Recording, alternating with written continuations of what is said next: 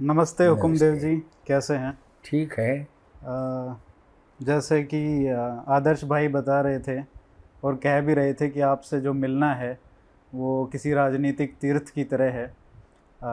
बावन साल तक राजनीति में सक्रिय रहे आप और अभी तीन साल से थोड़ा विराम लगा है उस पर तो जो चहल पहल थी लोगों की आवाजाही थी क्योंकि जब राजनीति में सक्रिय रहते हैं तो काफ़ी लोग आते हैं बहुत बड़े बड़े व्यक्ति मिलना चाहते हैं। लेकिन क्या इससे राजनीति से निकलने के बाद आम जीवन में क्या वही आवाजाही है या उस पर भी विराम लग गया है? देखिए रिहान जी बहुत बहुत धन्यवाद। और वो आदर्श जी आए थे मेरे पास। हम्म। वो भी तकनीकी विद्या के ऊँची शिक्षा प्राप्त किए हुए हैं। आप लोग भी आज के जो युवा वर्ग के लोग हैं करीब करीब सभी कुछ न कुछ क्षेत्र के ऊँचा ज्ञान रखे हुए हैं। अब विशेषज्ञता भी है, कुछ न कुछ अपनी जगह पर। यह इस पीढ़ी की विशेषता है। शायद शायद ऐसा ही युग अगर हम लोगों को मिला होता अपने समय तो भारत का भूगोल, इतिहास और राजनीति सबकी धारा बदल गई होती। लेकिन हमें उस समय नहीं मिला। हमको तो अविकसित भारत मिला। गाँव में सड़क नहीं, घुटने पर कीचड़, बाढ़ प्रभावित, खाने को पेट में भरपेट रोटी नहीं, सोने को अच्छे ज़मीन नहीं, बिजली का दर्शन नहीं, मिट्टी, तेल का ढिबड़ी उसके लालटेन में पढ़ो और वैसी ज़िंदगी जीते जीते पचास बरस नहीं, बासठ बरस मेरी ज़िंदगी का इस राजनीति में गया। क्योंकि मैं 19-20 साल की अवस्था से राजनीति में सक्रिय हो गया था। ग्राम पंचायत का बीए थर्ड ईयर में जब मैं पढ़ रहा था, तब मैं ग्राम पंचायत का प्रधान बन गया था। और उन्नीस सौ बासठ में लॉ फ़र्स्ट पार्ट में पढ़ रहा था तो बिहार विधानसभा का प्रजा सोशलिस्ट पार्टी से कर्पूरी ठाकुर जी ने सूरज बाबू ने लड़ा दिया तो चुनाव भी लड़ गया था बासठ में असेंबली का चुनाव। लेकिन ये तो बहुत ही विरला होता होगा कि उस समय इतने युवा अवस्था में किसी को सरपंच बना दिया जाए। अब गाँव के लोगों की इच्छा थी। हम्म। उससे पहले मेरे चाचा जी थे कांग्रेस के नेता थे डिस्ट्रिक्ट बोर्ड के मेंबर भी बने थे फ्रीडम फाइटर भी थे। मेरे पिताजी आठ चाचा चार चचेरा भाई मेरे गाँव के दो सहनी निषाद बाप बेटा दो बढ़ई दो चचेरे भाई दो बढ़ई ये सभी लोग सर वो अगस्त क्रांति में बहुत सक्रिय भूमिका लेके तोड़ फाड़ किए थे। रेल पुल पटरी उखाड़ पुखाड़ सब गिरफ़्तार हुए थे जेल गए थे। हम्म। मेरी माँ भी मुझे अपने गोद में लेके मेरे मामा के गाँव ले गई थी। तीन बरस तक मैं मामा के गाँव में घर में ही पला था।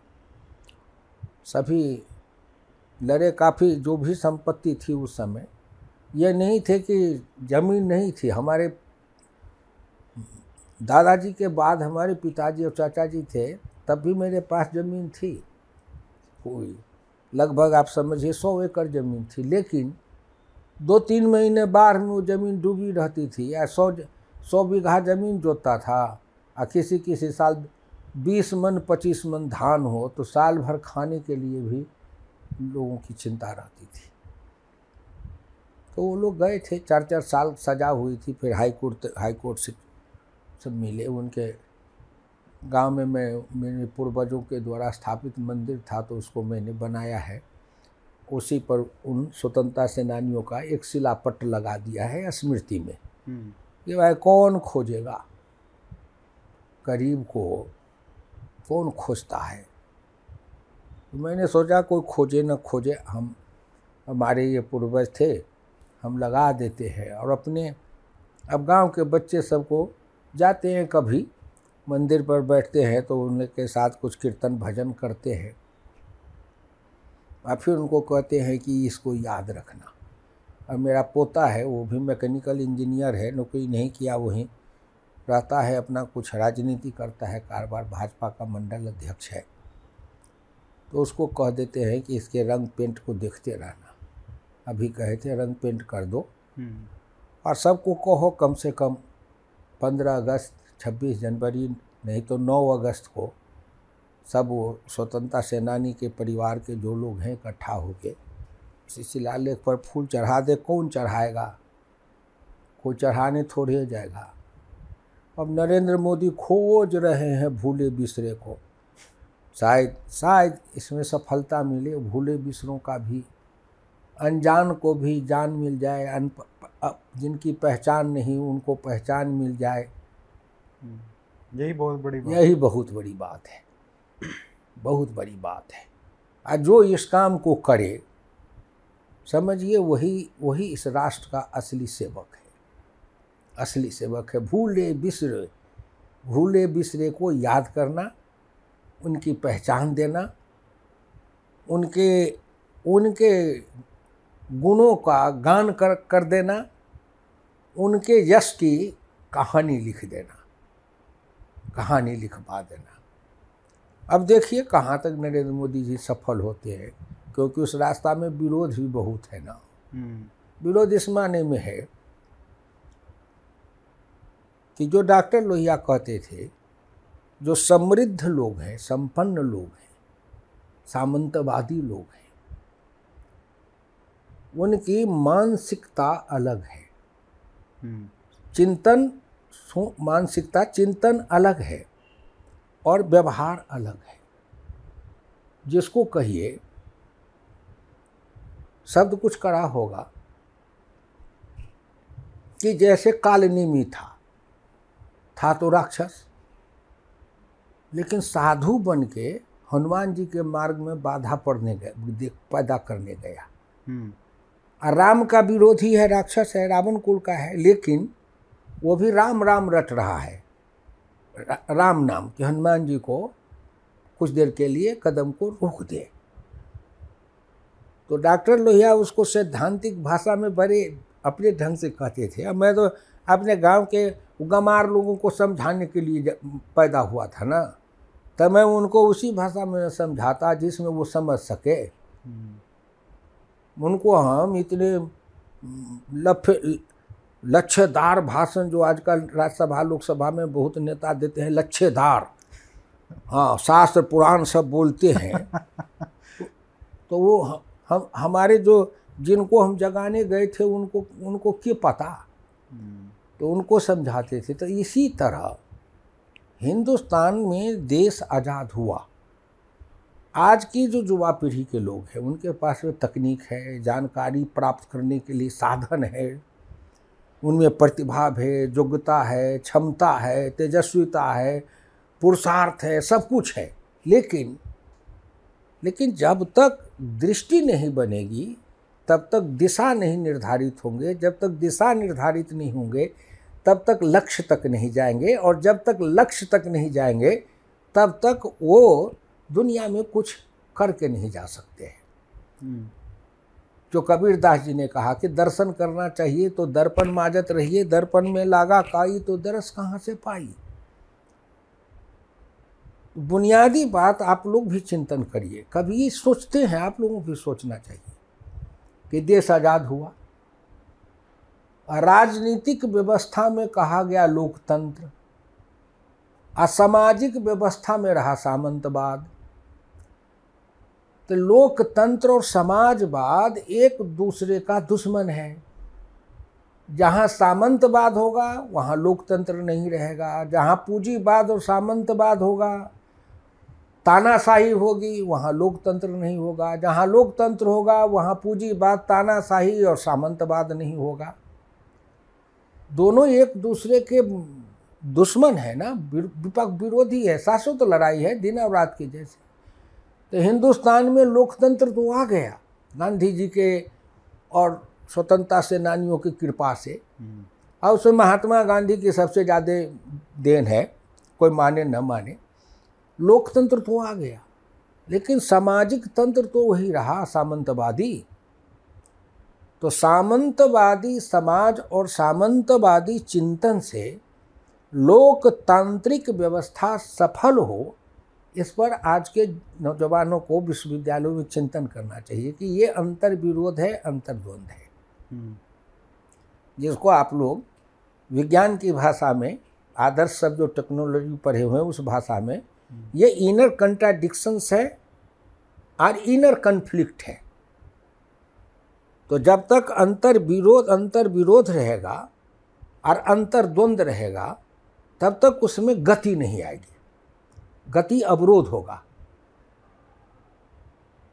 लेकिन ऐसा अ, कह सकते हैं कि जो मानव व्यवहार है वो ऐसा हो गया है कि अब ये इनर कॉन्फ्लिक्ट्स और कॉन्ट्राडिक्शंस में जीने की आदत हो गई है। क्योंकि आज हम जो जीवन देख रहे हैं वो दोनों ही तरीके से ट्रेडिशन भी और मॉडर्निटी भी, आधुनिकता भी और ट्रेडिशन दोनों के बीच में कहीं ना कहीं फंसा हुआ है। जैसे हम अपनी पीढ़ी की बात करें तो जैसे आपने कहा कि कितनी गरीबी आपने देखी, वो जैसे हम बड़े हो रहे थे उन्नीस, नब्बे के दशक में तो वो गरीबी भी देखी है गाँव की और एक तरीके से बदलाव आमूल चूल परिवर्तन होते भी देखा है। वो 20 साल के अंतर में इतना अंतर आ गया गाँव के जीवन में, आपने तो देखा ही है लेकिन आपने 30-40 साल पहले जो जीवन के 50 साल वो उस स्थिति में गुजारे जो बिल्कुल जहाँ पे आशा की किरण ही नहीं दिखती थी। लेकिन ये जो पीढ़ी है जो हमारे 30 साल की 35 साल की उन्होंने एक बहुत परिवर्तन देखा है अपने ही बचपन में। तो ये एक एक दुविधा उनके लिए ज़्यादा है कि वो कॉन्ट्राडिक्शंस में जीना कहीं ना कहीं सीख गए है। ये कम से कम ये पीढ़ी तो। नहीं सीखे नहीं है। हाँ। वो उस जिसको कहिए अंतर विरोध और अंतर द्वंद जो है उसमें वो फंसे हुए हैं। हम्म, एक है गति। जैसे मिलिट्री में है या संघ में जो स्वयं सेवक को कहा जाता है तो खड़े खड़े उनको कराया जाता है कदम ताल। तो कदम ताल में कदम ताल पैर तो चलता है ना शरीर चलता है लेकिन गति नहीं है ना। है दोनों। तो हम फंसे हैं कहाँ? कि हम एक तरफ़ अपनी प्राचीनता को पूर्ण पूर्णता में, अपनी प्राचीनता को संपूर्ण रूप में पकड़े रहना चाहते हैं। और नवीनता को भी ग्रहण करना चाहते हैं। तो ये नहीं होगा। हमको प्राचीनता में ही नवीनता को लाना पड़ेगा। और नवीनता को प्राचीनता के साथ जोड़ना पड़ेगा। ये विज्ञान है। बिल्कुल। ये विज्ञान है जिसको कहते हैं रूपांतरण। जो नरेंद्र मोदी का है रूपांतरण हम्म, उनका जो नीति आयोग है हम्म, तो मैं समझता था कि नीति माने ये सरकार की पॉलिसी एंड प्रोग्राम है सो। यही समझते रहा मैं भी। सब यही समझते लेकिन नीति आयोग के एक उपाध्यक्ष बने कुछ दिन के लिए तो उनको मैंने बधाई के लिए मेरे मन में कुछ आया तो मैंने एक बधाई संदेश भेजा के साथ कुछ नीति आयोग को मैं कुछ लिखते रहता हूँ कि नीति आयोग को क्या करना चाहिए। तो उनका जो मुझको उत्तर आया तो मैं उनके लेटर हेड पर पढ़ा तो उस पर लिखा था, national institute of transforming India. तो मैंने कहा, नीति आयोग तो नीति नीति आयोग तो आयोग कमीशन है, लेकिन यह है नेशनल इंस्टीट्यूट ऑफ़ ट्रांसफॉर्मेशन नहीं ट्रांसफॉर्मिंग इंडिया तो इसका पूरा मतलब हुआ कि रूपांतरित भारत का राष्ट्रीय संस्थान रूपांतरित। तब तब मेरे वहीं पर से मैं सोचने लगा कि डॉक्टर लोहिया उस समय समाजवादियों को हम लोगों को कहते थे कि तुम अपने में निरंतर बदलाव की प्रक्रिया को स्वीकार करो। और तुम निरंतर बदलते रहो। सोते जाग सोते जागते सोते भी बदलते रहो। हम्म, तो फिर बीच में हंस के उन्होंने कहा अरे सोते समय में कहाँ से बदलोगे? सोए रहोगे। लेकिन बदलने की प्रक्रिया नया समाज नया मन विषय पर जब भाषण दे रहे थे उस पर कि तुम अपने को निरंतर बदलते रहो। तो ये उन्होंने कहा यही तो वैज्ञानिकता है। वैज्ञानिकता क्या है? बदलते रहना अहरनिश। चाहे चाहे वह भौतिक रूप से हो चाहे वह सूक्ष्म रूप से हो। और हम ही बचपन में जन्म लिए माँ के गर्भ में आए। हम्म, जब माँ के गर्भ में हम आए थे उस समय मैं कितना कितना एक छोटा सा अदृश्य जीन था। अदृश्य एक एटम के जैसे। और वहाँ एटम से विकसित होते होते होते होते होते आया और मैं आज यहाँ तक आया हूँ। लेकिन हम ही को नहीं पता लगा। हम्म, समाज को नहीं पता लगा। और हमारा आकार में रूपांतरण हुआ, प्रकार में रूपांतरण हुआ, रूप में रूपांतरण हुआ, रंग में रूपांतरण हुआ, विचार में रूपा, हुआ न रूपांतरण। लेकिन इस सहजता के साथ, एक है कि सहज प्रक्रिया से रूपांतरित होना, एक है बल प्रयोग से रूपांतरण करना। तो डॉक्टर लोहिया कहते थे कि जैसे चिड़िया अंडा में, अंडा देती है उसमें बच्चा है लेकिन वो बच्चा अंदर से स्वयं उसमें पक छेद चोंच से तोड़ तोड़ के तब उस पिंड से निकलता है। बाहर से अगर उसको तोड़ा जाए तो बच्चा शायद ज़िंदा रहे या नहीं रहे। दूसरा उदाहरण देते थे कि सांप के शरीर पर केचुल होता है। हम्म, और वह केचुल में सांप जब जकड़ा रहता है क्योंकि उसके पुराने चमड़े जो हैं वह परत दर परत से धीरे धीरे उखड़ते हैं और उसके अंदर से नवीन चमड़ा कोमल जो बचपन में होता है वैसा निकलता है। हम्म, तो सांप जब हिलता है तो उसको असहनीय पीड़ा होती है क्योंकि कोमल चमड़ा में उसी का अपना ये चमड़ा कहीं कहीं चुभता है। और सांप लिपटा रहता है लेकिन डॉक्टर लोहिया कहे कि दुनिया का कोई भी सर्जन उसको सांप को उस केचुल से बाहर निकालने का प्रयत्न अगर करेगा तो शायद सांप ज़िंदा न बचे। हम्म, इसलिए सांप को स्वयं ही उस केचुल से निकलने का प्रयत्न करता है। और एक बिंदु आता है जब उस बिंदु पर सांप पूर्ण रूपेण से कठोर साहस करता है। और एक क्षण के लिए उसको मृत्यु के जैसे असहनीय वेदना होती है लेकिन उसको फाड़ के बाहर निकलता है तो उसका शरीर बिल्कुल नवीन हो जाता है और फिर वो नए जीवन को प्राप्त कर लेता है। उसी प्रकार इस समाज को सहज ही अपने आप अपने से ही उस सांप के जैसे केचुल को फाड़ के निकलना पड़ेगा। हम्म, लेकिन फाड़ना पड़ेगा उसी को। कोई और नहीं आएगा। अंडा के चिड़िया जो है अं- अंडे के अंदर उसको स्वयं ही अपने चोट से धीरे धीरे धीरे धीरे चोट मार के उस परत को तोड़ के बाहर निकलना पड़ेगा।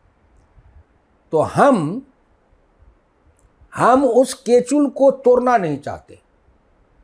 हम उस अंडा को फोड़ना नहीं चाहते। और उसी अंडे में उसी केचुल के अंदर हम नवीनता को भी देखना चाहते हैं। यही है जिसको मैंने कहा यही है अंतर्द्वंद अंतर्विरोध। हम्म, अंतर्विरोध के दोनों कैसे संभव है? सही बात। अब भारत यही है। कि हम कट्टरता को छोड़ना नहीं चाहते और उदारता में जाना चाहते हैं तो कैसे होगा? दोनों तो प्रतिद्वंदी है ना?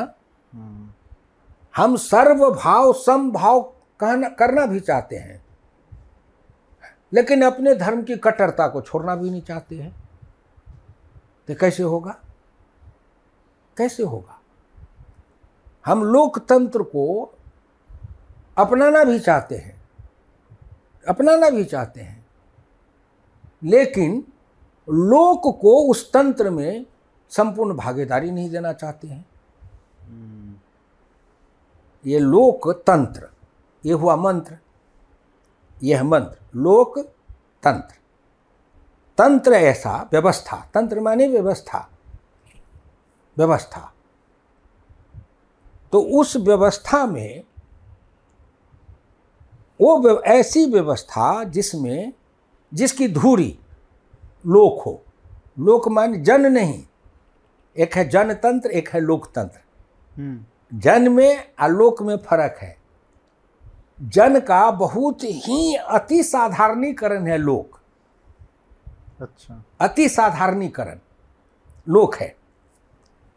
तो लोक का माने जो समाज के अंदर निर्बल निर्धन जिसको गांधी कहते थे कि जो समाज का सबसे निचला है, गरीब, वो जिस, जब उसको तुम्हारे बजट से लाभ मिलेगा और उसके जीवन में कुछ खुशहाली आएगी, तब समझना कि तुम्हारा बजट सही है। जिसको दीनदयाल जी ने कहा अंत्योदय, कि अंतिम में जो मानव है, सबसे अंतिम उसका उदय। लोहिया ने कहा, समता समता। दीनदयाल जी ने कहा, समरसता। गांधी जी ने कहा सबसे जो निचला है पैदान पर उसका उत्थान। देखिए शब्द अलग अलग हैं लेकिन चिंतन की धारा और प्रवाह एक है। प्रवाह धारा एक है दिशा एक है। हाँ कार्यान्वयन में अलग हो सकते हैं।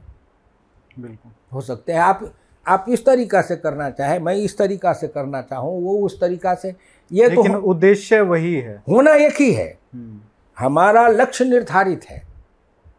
लक्ष्य निर्धारित है। उस पर जाने के लिए राह अनेक हो सकते हैं। लेकिन जब हमारा लक्ष्य एक होगा निश्चित निर्धारित दिशा निर्धारित लक्ष्य निर्धारित वहाँ तक पहुँचने के लिए चलेंगे तो रास्ते अनेक हो सकते हैं। उस पर हम बहस करेंगे। ये रास्ता ये रास्ता ये रास्ता। लेकिन सबके जाने का उद्देश्य क्या है? एक ही। लक्ष्य एक है। हम्म, एक है। लेकिन जब लक्ष्य एक नहीं हो जब एक लक्ष्य नहीं हो दृष्टि भेद हो तो जब दृष्टि भेद होगा तब मन भेद होगा। मत भेद लोहिया कहते थे कि मत भेद होना चाहिए। लेकिन मन भेद नहीं होना चाहिए।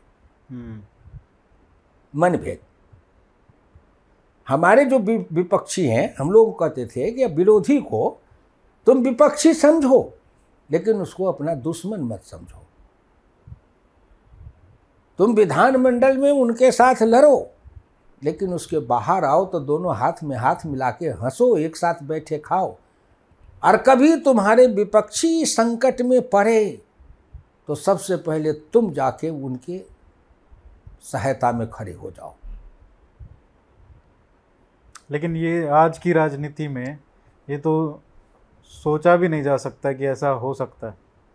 इसीलिए कुछ राजनेताओं को छोड़ के। इसलिए मैंने न कहा नरेंद्र मोदी भी कई बार मन से बोलते हैं। हम्म, हाँ।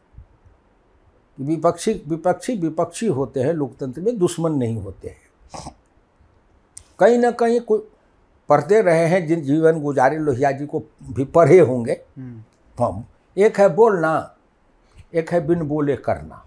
हम्म, धार्मिक आदमी बोलता है आध्यात्मिक आध्यात्मिक आदमी बिन बोले करता है। दोनों में फ़र्क यही है लेकिन करता है दोनों वही। हाँ धार्मिक आदमी धार्मिक आदमी बोलता है असंप्रदायिक आदमी चिल्लाता है आध्यात्मिक आदमी मौन भाव से चलता हाँ। मौन भाव से। बस।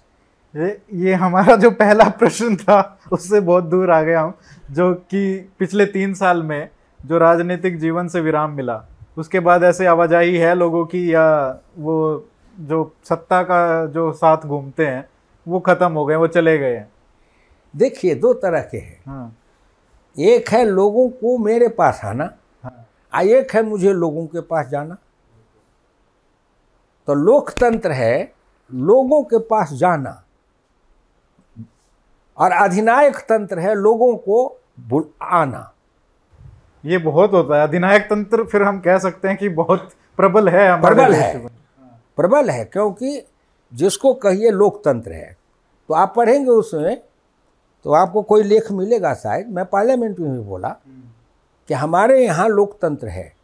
लेकिन हमारे यहाँ है लोकतांत्रिक अधिनायकवाद, लोकतांत्रिक तानाशाही, लोकतांत्रिक परिवारवाद, लोकतांत्रिक भ्रष्टाचारवाद, लोकतांत्रिक जातिवाद। हमने सबका जितनी दुनिया के अंदर, दुनिया के अंदर जितनी निकृष्टता है, उन सारी निकृष्टताओं को हमने लोकतंत्रीकरण कर दिया है। कि हम क्या करें? पंडित नेहरू कहते हम क्या करें? अब जनता चाहती है। तो लोहिया उस समय हम लोगों को पढ़ाते थे कि दो होते हैं, एक है नेता, एक है नायक। नेता वो है जो जनता के मर, जनता के, जनता की भावनाओं के अनुकूल चले वो है नेता। आ जो जन भावनाओं को अपने सिद्धांत के अनुकूल मोड़ के ले चले हुए है जननायक। वो वो लोग लोगों को अपने राह का राही बनाता है। गांधी की जितनी गाली दे दे गांधी को जितनी निंदा करे लेकिन गांधी अगर अपने जीवन में अहिंसा को मानते थे सत्याग्रह को मानते थे तो उसको जीते भी थे। उस पर जीते भी थे। चलते भी थे डिगते नहीं थे। और अपनी सिद्धांतों पर जनता को चलाने की जो शक्ति थी वो वो भी थी। जनता को अपने अपने राह का राही बनाए राष्ट्र को। जो अपने राह का राही बना ले जनता को वो है नायक। हम्म, आज जो भीड़ के साथ मिलके चले वो है नेता। हम्म, तो भीड़ की ना कोई दिशा है। न भीड़ की कोई दृष्टि है न भीड़ का कोई संकल्प है न भीड़ का कोई लक्ष्य है न भीड़ का कोई आदर्श है कुछ नहीं है। कुछ नहीं है। तो गांधी को देखिए लोहिया को देखिए दीनदयाल को इस कसौटी पर कसिए और अभी वर्तमान में नरेंद्र मोदी को भी इस कसौटी पर कसिए। हम्म, तो फिर कहेंगे लोग कि क्या आपके नज़र में नरेंद्र मोदी है? तो हम कहते हैं मेरे गुरु ने कहा था हम्म, कि तुम लोग चिंता मत करना। भ्रष्टा भ्रष्टाचार और किसी चीज़ की जब व्याख्या करना तो लोकतंत्र को हमेशा याद में रखना लोकतंत्र है इक्यावन का राज अगर कोई व्यक्ति इक्यावन प्रतिशत ईमानदार है तो तुम उसको ईमानदार मान के चलो। हम्म, अगर किसी के जीवन में इक्यावन प्रतिशत शुद्धता है तो तुम मान के चलो लोकतंत्र की लोकतांत्रिक लोकतांत्रिक मानसिकता से। हाँ कि भाई लोकतंत्र में इक्यावन प्रतिशत तो इसके इसमें इसके इसमें इक्यावन प्रतिशत शुद्धता है। तो हम मान के चले लोकतांत्रिक व्यवस्था से कि शुद्ध है और इसको और ज़्यादा शुद्धता की ओर ले चलना है। हम्म, लो चलना है। एक है जो संपूर्ण पूर्ण शुद्धता की बात करता है जो कभी प्राप्त हो नहीं सकता तो कट्टरता है। सौ फ़ीसदी सौ फ़ीसदी शुद्ध सोना का कोई आभूषण बनेगा? तो तो सो, सोना का जो गिट्टी है ईटा तो उसी में छेद करके गले में लटका लो। तराशना तो पड़ेगा। आभूषण तो नहीं बनेगा।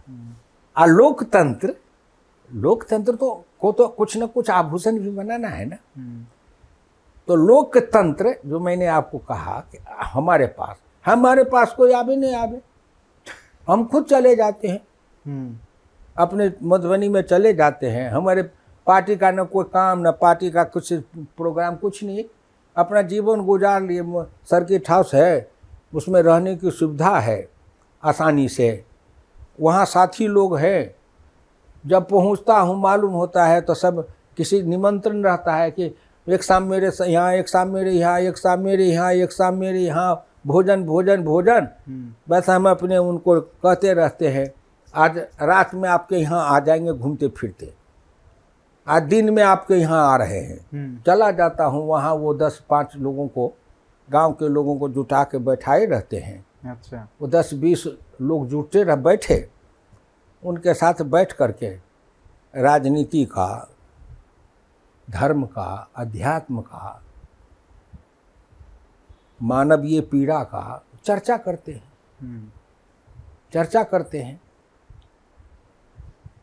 और फिर वहाँ के पार्टी का जो यूनिट का जो पटवारी है उस पटवारी को भी सूचना करा देते हैं कि भाई तुम्हारे यहाँ हम आ रहे हैं तुम अपने अपनी सेना को भी कहीं इकट्ठा करके रखो तो कहीं पर बैठ के उनसे भी चर्चा कर लेंगे।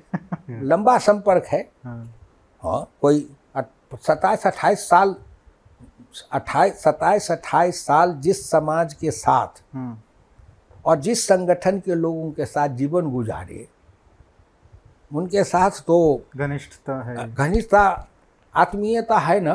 बिल्कुल। तो कह देते हैं तो वो दस बीस पच्चीस जैसे जो जुटा के अपने रखते हैं। उसमें भी मैं उनको कहता हूँ कि चालीस वर्ष से नीचे वाले लोगों को ज़्यादा जुटाना बूढ़ा सबको बूढ़ा सबको अलग बैठाना। हाँ। और चालीस वर्ष से कम उम्र वाले को मेरे सामने बैठाना। मैं उनसे चर्चा करूँगा। हाँ। हाँ। तो हम क्वालिफाइड हैं इसके लिए। अ, इसलिए कि हमको देखिए कोई आदमी डॉक्टर लोहिया समाजवादियों को हमेशा कहते थे हाँ। कि जब तुम्हारा उम्र 45 पार करे तो तुम अपना संबंध वहाँ नीचे 20 साल के नौजवान से जोड़ के रखो। तुम्हें साठ साल वाले से अपना रिश्ता तोड़ लो। हम्म, क्योंकि जो साठ साल वाले हैं उनमें विद्वता हो सकती है योग्यता हो सकती है उनमें सब कुछ हो सकती है लेकिन उनमें जोखिम उठाने और लड़ने की क्षमता नहीं हो सकती है ना? हम्म, बारह बजे जेठ की दोपहरिया चिलचिलाती धूप है लू चल रही है। और उस समय मुझे यहाँ पहुँचना है अपने संगठन के काम से हो या देश के काम से। तो जो चल पड़े उस आग की दरिया में वो जोश तो जवानी में ही है ना। हम भी हम भी कभी जवानी को देख के आए ना साहब? हाँ। आप लोगों की दुनिया से आप लोगों की दुनिया से मैं हो के आया हूँ। लेकिन मेरी दुनिया में आप आए आएँगे कभी तब देखेंगे। लेकिन मैं आपकी दुनिया से हो के आया हूँ। हाँ। इसीलिए मैं उस दुनिया की बात करता हूँ कि हम भी कभी समाजवादी आंदोलन में थे जवानी थी।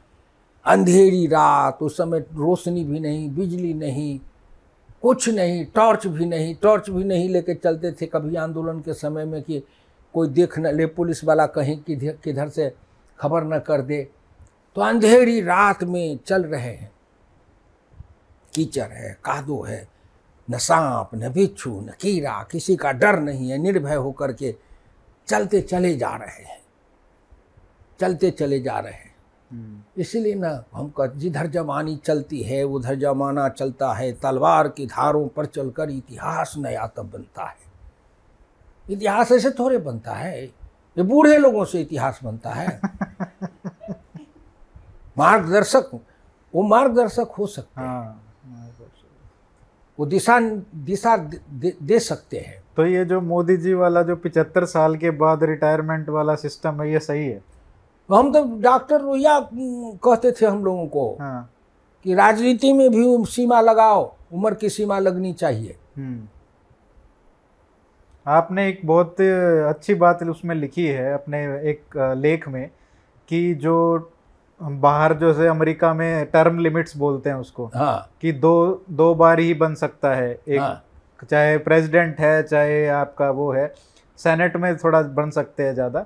पर आपने लिखा है कि तीन बार का लिमिट होना चाहिए कि अगर सांसद बन रहे हो तो तीन बार बन बन के उसके बाद नहीं बन सकते। ऐसा नहीं है कि तीन बार बन गए फिर छूट गए फिर फिर से आ गए राजनीति में। देखिए तो इससे क्या है कि जवान लोग भी उनको भी मौका मिलता रहता है। अब वो सत्तर साल तक अस्सी साल तक वही बने रहते हैं क्योंकि कितनी बार भी बन जाओ छः बार सात बार आठ बार कोई हटाने वाला ही नहीं है उनका कद इतना बड़ा हो जाता है। ये ये मैं नहीं वो जो लोहिया थे ना हाँ। वो दो बात कहते थे सिद्धांत और कार्यक्रम।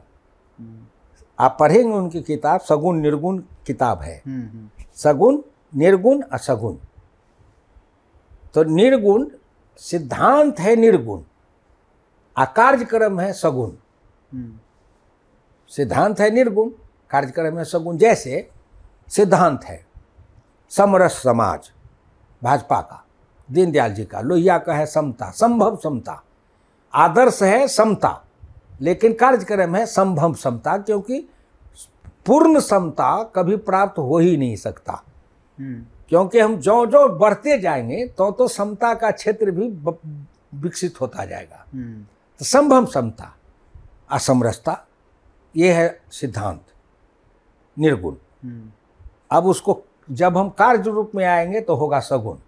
सगुण माने करोगे कैसे? हम्म, बताओ। करोगे कैसे? तो समरस। समरस का मतलब हुआ कि समाज के अंदर जो कुछ भी है जो कुछ जो कुछ। अगर खूब व्यापकता में जाए जिसको लोहिया कहते थे कि तुम अपने को विस्तारित करो। हम्म। विस्तारित करने का मतलब कि तुम अपने को विस्तारित करते करते करते अप टू इन्फिनिटी तक जाओ। तो जिसको हमारे धर्मशास्त्र में हमारे हमारे वेद में बताया गया कि यथा पिंडे तथा ब्रह्मांडे यथा ब्रह्मांडे तथा पिंडे। हम्म। कि तुम पिंड हो तुम अपने को इतना विस्तारित करते करते जाओ कि तुम संपूर्ण ब्रह्मांड में अपने को लय कर दो। हम्म। असंपूर्ण ब्रह्मांड को इतना संकोचन करते करते आओ कि तुम अपने पिंड में ले आओ। अर्थात एक एटम से संपूर्ण ब्रह्मांड की बन में जाओ और संपूर्ण ब्रह्मांड को एक एटम में देखो अणु में देखो। तो अगर मान लीजिए हम इसको कहे समरस तो समरस माने किसको? राष्ट्र को समरस। राष्ट्र माने राष्ट्र के मनुष्य हैं, जितने प्राणी हैं, जीव मात्र हैं, वनस्पति हैं, पेड़ है, पौधा है, धरती है, जंगल है, पहाड़ है यह सब हैं। तो व्यापकता में जब हम समरस कहेंगे तो हमको ऐसी व्यवस्था करनी है कि सबको समान रूप से रस मिले। अगर केवल नागरिक की बात करें तो सभी नागरिक को समान रस मिले। तो समान रस जब देंगे तो इसको जब कार्य रूप में लाएँगे तो समान रस तब जब समतल होगा तब। हम्म। समतल होगा तब। असमतल होगा कब? जब ऊंच नीच का भेद मिटेगा तब। अब ऊंच नीच कितने प्रकार के हैं? अब हम आपको ले चलेंगे जिसको डॉक्टर लोहिया हम लोगों को कहते थे कि उसको सूक्ष्मता में व्याख्या में जाओ। हम्म। खोजो। अब ऊंच नीच का भेद कितने प्रकार है? जन्म का भेद है रंग का भेद है लिंग का भेद है धन अर्थ का भेद है तक, तकनीकी भेद है ये सब भेद है। तो आप कहेंगे कि तकनीकी भेद हाँ डॉक्टर लोहिया साधारण से समझाते थे उस समय कि जिस काम को अमेरिका तीन मिनट में करता है रूस उसको पाँच मिनट में करता है चीन उसको आठ मिनट में करता है भारत उसको चौदह मिनट में करता है तो जो एक समान अमेरिका एक तीन मिनट में बनाता है भारत उसको चौदह मिनट में बनाता है। अगर हम उसके कीमत पर लेन देन करेंगे तो अमेरिका का तीन मिनट देंगे हम अपना तेरह मिनट देंगे। इसलिए दुनिया में विश्व के व्यापार का सिद्धांत मुद्रा नहीं होनी चाहिए समय का भी मूल्यांकन करो। कि हमारा तेरह मिनट जाएगा तो अमेरिका भी तेरह मिनट का सम जो जितना पैदा मान लीजिए तेरह मिनट में मुझको हम एक साइकिल बनाए अमेरिका तीन मिनट में एक साइकिल बनाया। तो तेरह मिनट में तो चार बना चा, चार साइकिल बनाएगा ना? तो हम एक साइकिल हमसे ले या चार साइकिल उ दे ये ये थ्योरी था डॉक्टर लोहिया का। हम्म। फिर कहे इसको कैसे करोगे? इसको कहते थे टेक्नोलॉजिकल एक्सप्लाइटेशन तो तुम अपनी तकनीक को इतना विकसित करो। कि अमेरिका जिस चीज़ को तीन मिनट में बनाता है तुम अपनी तकनीक को विकसित करके वहाँ तक ले जाओ कि हम दो मिनट में पैदा करेंगे। और तब विश्व के बाज़ार में हम जाएँगे जब हमारी समय कम लगेगी कीमत कम लगेगी गुणवत्ता अधिक होगी तब विश्व के बाज़ार में हम इन पूंजीवादी और साम्यवादियों को दबा सकेंगे। अमेरिका से और साम्यवाद साम्यवादी रूस और अमेरिका से बड़े बड़े इंजन लो बड़े। लेकिन यहाँ उस इंजन के तकनीक से तुम छोटी मशीन बनाओ क्योंकि टेक्नोलॉजी वही है। हम्म। उसी टेक्नोलॉजी को ट्रांसफ़र करके तुम छोटी तकनीक में ले आ छोटे मशीन बनाओ और उसी टेक, टेक्नोलॉजी से छोटे छोटे मशीन बना करके उसको विकेंद्रित करो। अब विकेंद्रित करके तुम्हारे यहाँ मानव श्रम ज़्यादा है तो मशीन मानव श्रम उसके इससे तुम अपने को पैदा करो। विकेंद्रित व्यवस्था न नई तकनीक आधुनिक तकनीक विकेंद्रित व्यवस्था हम्म। मानव और मशीन का मिलन। दोनों। उन्होंने किताब आप पढ़िएगा तो उसमें उन्होंने लिखा है कि ये युग आने वाला है। और उन्होंने लिखा है कि भारत के सामने उन्होंने एक जगह लिखा है कि पूंजीवाद और साम्यवाद की संस्कृति अब रुक चुकी है और वो वो अंत की ओर जा रही है जहाँ जहाँ वो अंत की ओर जाने लगी है वहीं से भारतीय संस्कृति का उदय का काल आया है और भारतीय संस्कृति ही अब चमकने वाली है। हम्म, अगर हम इसको लेके चले तो तो इसी को कहते हैं पॉलिटिकल विल पावर उसमें उन्होंने लिखा है। लिखा है कि ये तकनीक है लेकिन इस तकनीक को इस्तेमाल कर किया जाएगा, कौन करेगा? तो यही है पॉलिटिकल विल पावर यही है राज शक्ति लेकिन इसमें जब हम डॉक्टर राम मनोहर लोहिया जी की बात करते हैं और उनके जो, उनका जो अनुसरण करने की, या कह सकते हैं जो बातें करते हैं, अनुसरण कितना करते हैं वो तो आप जानते ही हैं, लेकिन उनकी नाम पे जो राजनीति करते हैं, उनके विचारों को अगर देखें जैसे आपने कहा कि सांस्कृतिक जो हमारा सांस्कृतिक जो पुनर्जागरण की बात करते थे वो कि वो तब होगा जब हमारे पास धन की सत्ता भी आएगी। लेकिन इन लोगों की बात करें जो उनका अनुसरण करते थे उनके नाम पे राजनीति किया तीस साल चालीस साल वो सांस्कृतिक पुनर्जागरण की तो उन, उनका कोई लेन देन ही नहीं था। उसकी बात ही कभी नहीं की और जिन्होंने की उनका कट्टर विरोध भी किया। देखिए असली बात है कि डॉक्टर लोहिया कहते थे कि तुम किसी चीज़ को देखो तो एकांगी मत देखो समग्रता में देखो। भारत की अर्थनीति तो केवल अर्थनीति नहीं अर्थनीति समाज नीति राजनीति शिक्षा नीति ये सबको देखो। अगर शिक्षा नीति बनाओ तो भारत की जाति नीति भारत की अर्थनीति भारत की प्राकृतिक भूगोल ये सबको ध्यान में रखो। मतलब सबके साथ जो भी चिंतन करो वो समग्रता में पूर्णता में पूर्णता में। इसीलिए उन्होंने नाम दिया था इसकी सप्त क्रांति। सात क्रांति एक साथ करो। हम्म, अब जिन लोगों का नाम लेते हैं ये लोग हैं कौन? अगर ये दो है ना मैंने कहा ना कि कालनेमी भी तो राम राम नाम रट रहा था ना लेकिन राम का भक्त नहीं ना था। तो ये जो आप बातें करते हैं कि जो राही है हाँ। और जो राह राह है हाँ। हम राही को पकड़ लेते हैं राह को नहीं पकड़ते। या या आप यही डॉक्टर लोहिया ने हम लोगों को शिक्षा दी हाँ। कि तुम राह को देखो हम्म, राही को मत देखो। अगर राह सही राह है उस राह पर चलने वाला राही सही है तो उस राही को मत देखो। राही के न जन्म देखो न जात देखो न रंग देखो न रूप देखो कुछ मत देखो। तुम केवल उस राही की नीति देखो उसकी नियत देखो। नियत देखो। उन्नीस सौ सड़सठ में मैं एमएलए बना था पहली बार। बीपी मंडल मधेपुरा से जो मंडल कमीशन के चेयरमैन थे मधेपुरा से लोकसभा में आए थे। हम्म, बिहार में जातीय समीकरण में बिहार के नेताओं ने उनको मना करने के बाद भी भूपेन्द्र नारायण मंडल उस समय लोहिया जी के प, प, प्रिय साथी थे उन्होंने मना किया। लेकिन नहीं माने बीपी मंडल को बना दिए कि यादव नेता सब है बिहार में राम लखन सिंह यादव दरोगा राय फलाने चिलाने हमें भी चाहिए। हम्म, तो बना दिया। डॉक्टर लोहिया नाराज़ हो गए। डॉक्टर लोहिया ने कहा जो जिस सदन के लिए जीत के आया है लोकतंत्र की नैतिकता है कि वह पाँच साल तक उसी सदन का सदस्य रहे। बीच में अगर वो इस्तीफा करता है और कहीं जाता है दूसरे दूसरी जगह तो ये लोकतंत्र का अपमान है और लोकतांत्रिक संविधानिक मर्यादा का अपमान है। देखिए अब कहाँ कहाँ है वो खड़े। अब एक कसौटी है ये। अब इस कसौटी को कौन माने मानता है नहीं मानता है वो अपनी बात है अलग है। लेकिन और वो कह के नहीं बीबी मंडल को इस्तीफा करा। वो लोकसभा के लिए जीत क्या है? पाँच वर्ष लोकसभा के लोकसभा में रहे। नहीं माने। हम्म, वो रह गए। विवाद हुआ। पार्टी टूट गई। पार्टी टूट गई। लेकिन डॉक्टर लोहिया ने अपनी नीति के साथ समझौता नहीं किया। नहीं किया। फिर वो कहते थे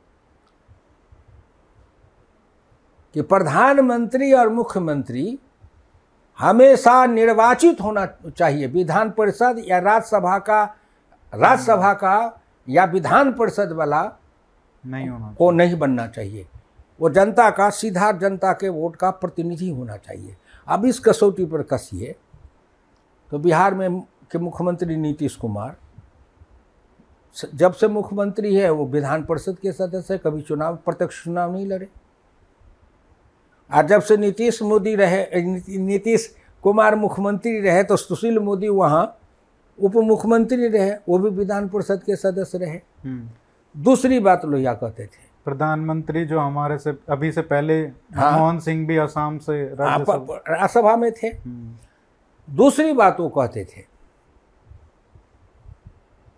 कि कोई भी आदमी दो बार से ज़्यादा लगातार दो बार से ज़्यादा विधान परिषद या राज्यसभा का सदस्य नहीं बने हम्म। दो बार से ज़्यादा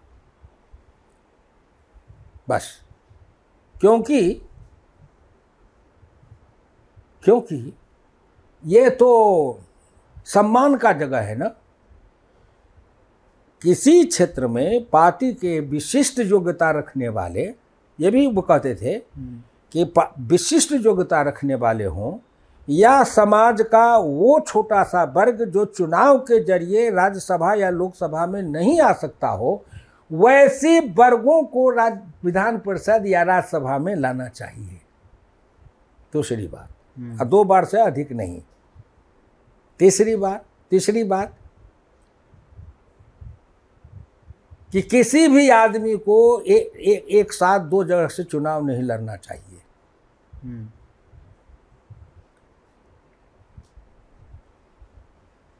उसी तरह पार्टी के भी उसमें था। हमारी पार्टी डॉक्टर लोहिया की पार्टी थी उसमें हम लोग सिद्धांत लगाते थे डॉक्टर लोहिया बांधे गांठ पिछड़ा पावे सौ में साठ। पिछड़ा माने केवल पिछड़ी जात नहीं एक वर्ग वर्ग क्लास। हम्म। तो उसमें पिछड़ा वर्ग जो पिछड़ी पिछ ओबीसी। ओबीसी अनुसूचित जाति अनुसूचित जनजाति धार्मिक अल्पसंख्यक में पिछड़ा मुसलमान में जिसको मोदी अभी पासमंदा कहते हैं सो पसमंदा पिछड़ा सिख में ईसाई में मुसलमान में सब में सब में है ये पिछड़े दलित। वो और महिला महिला माने ऑन दी होल समाज के अनुसूचित जाति जनजाति के महिला से लेकर ऊँची जाति के महिला तक सब ऑन दी होल ये पाँच कैटेगरी हो गए। इन पाँचों के लिए कहते थे, सन सोपा ने बांधी गांठ पिछड़ा पावे सौ में साथ इस पाँचों को राजनीति में, व्यापार में और पलटन में। सौ में साठ स्थान मिलना चाहिए। तो हमारे जो राष्ट्रीय समिति बनती थी समाजवादियों की लोहिया के समय में तो सब वोट से वोट से चुने जाते थे। चुनाव होता था सम्मेलन में। उस चुनाव में अगर इनका प्रतिनिधित्व साठ प्रतिशत नहीं रहता था तो जो ऊँची जाति के लोग चुन चुनाव से आते थे उनकी संख्या के उनके स्थान के लिए ऊँची जाति के लोग रिजाइन कर देते थे हम्म। स्वेच्छा से हम्म।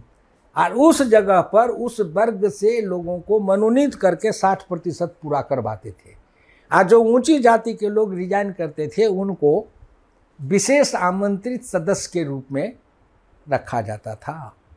तो डॉक्टर लोहिया कहते थे कि ऊँची जाति के लोगों को लोग तुम्हारे पास में प्रतिभा है तुम्हारे पास में योग्यता है संस्कार है।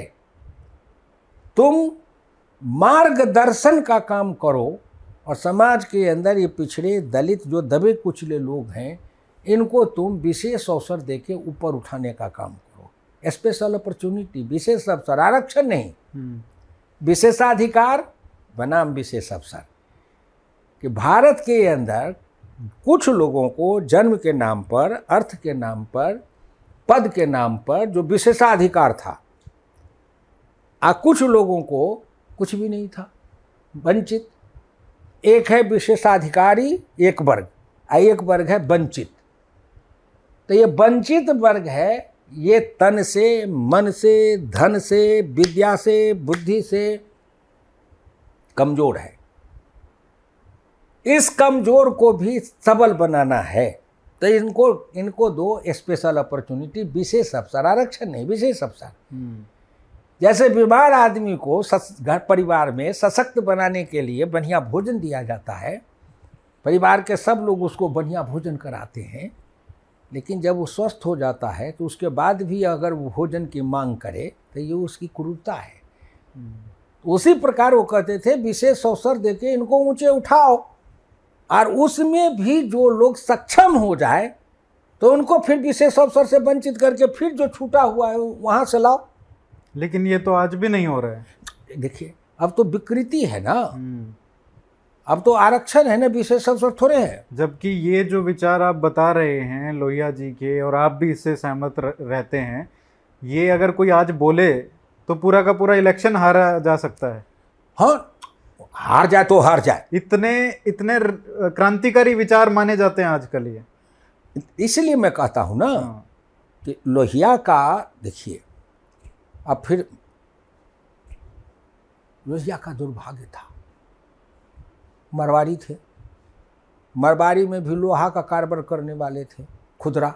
हम्म, बिरला बिरला वाले थोक व्यापारी तो नहीं थे।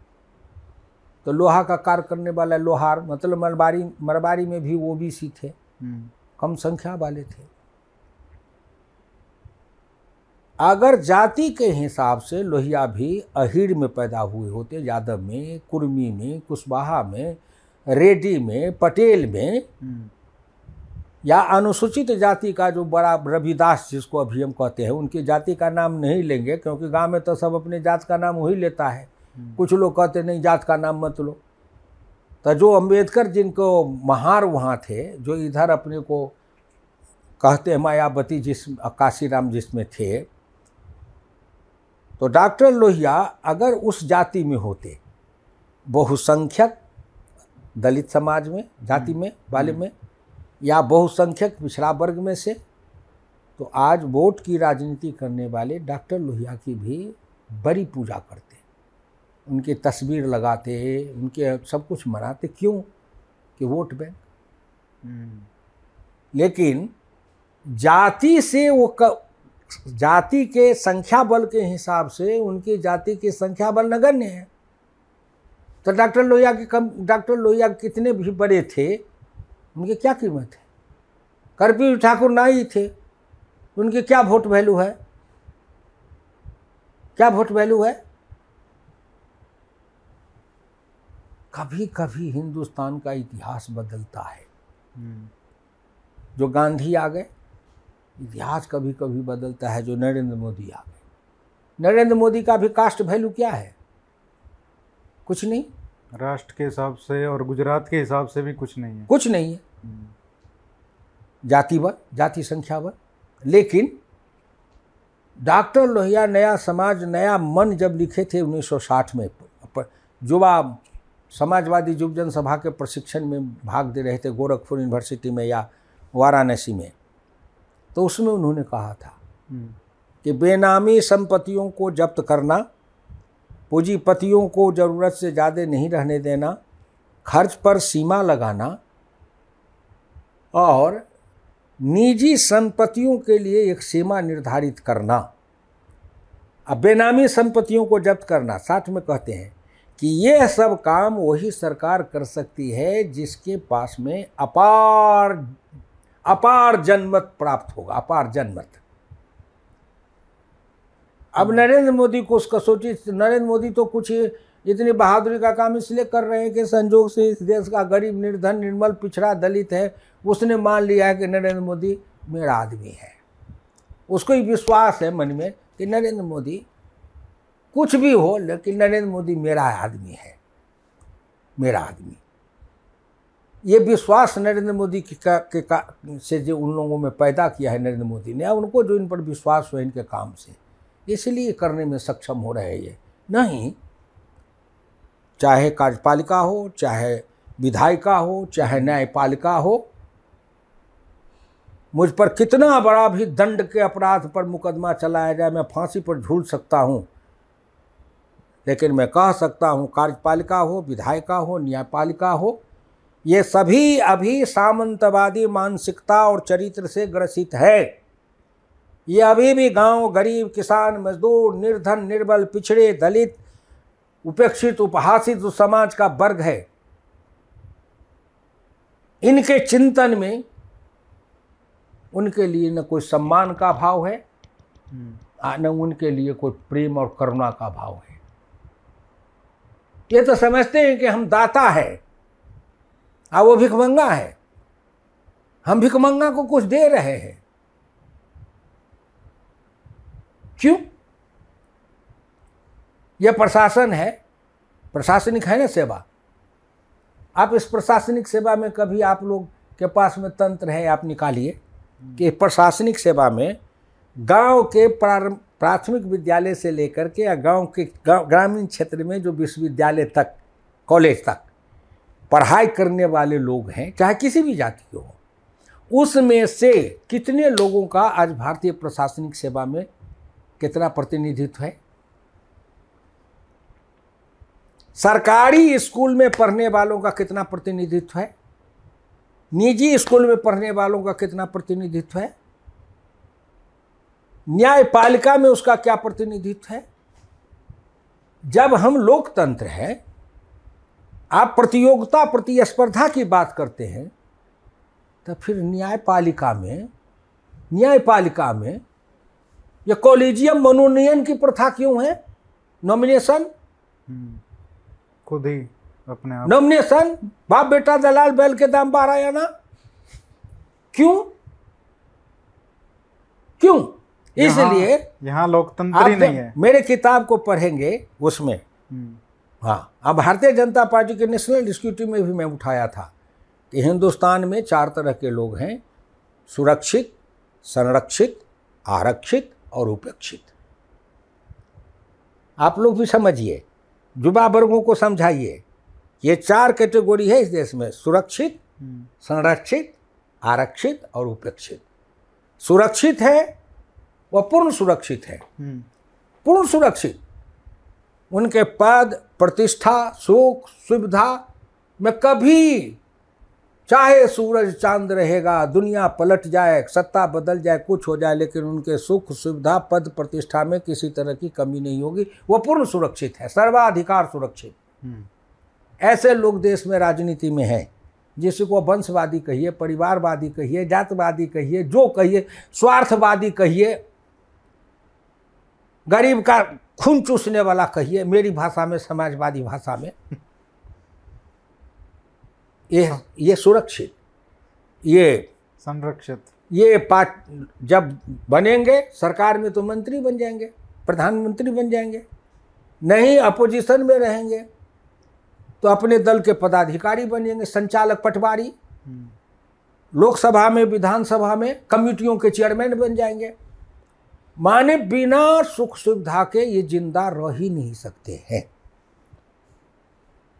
जनता के कोष पर। अब इसका विश्लेषण करिए मिल जाएगा आपको। एक वर्ग बन गया। वर्ग बन गया। और एक है संरक्षित।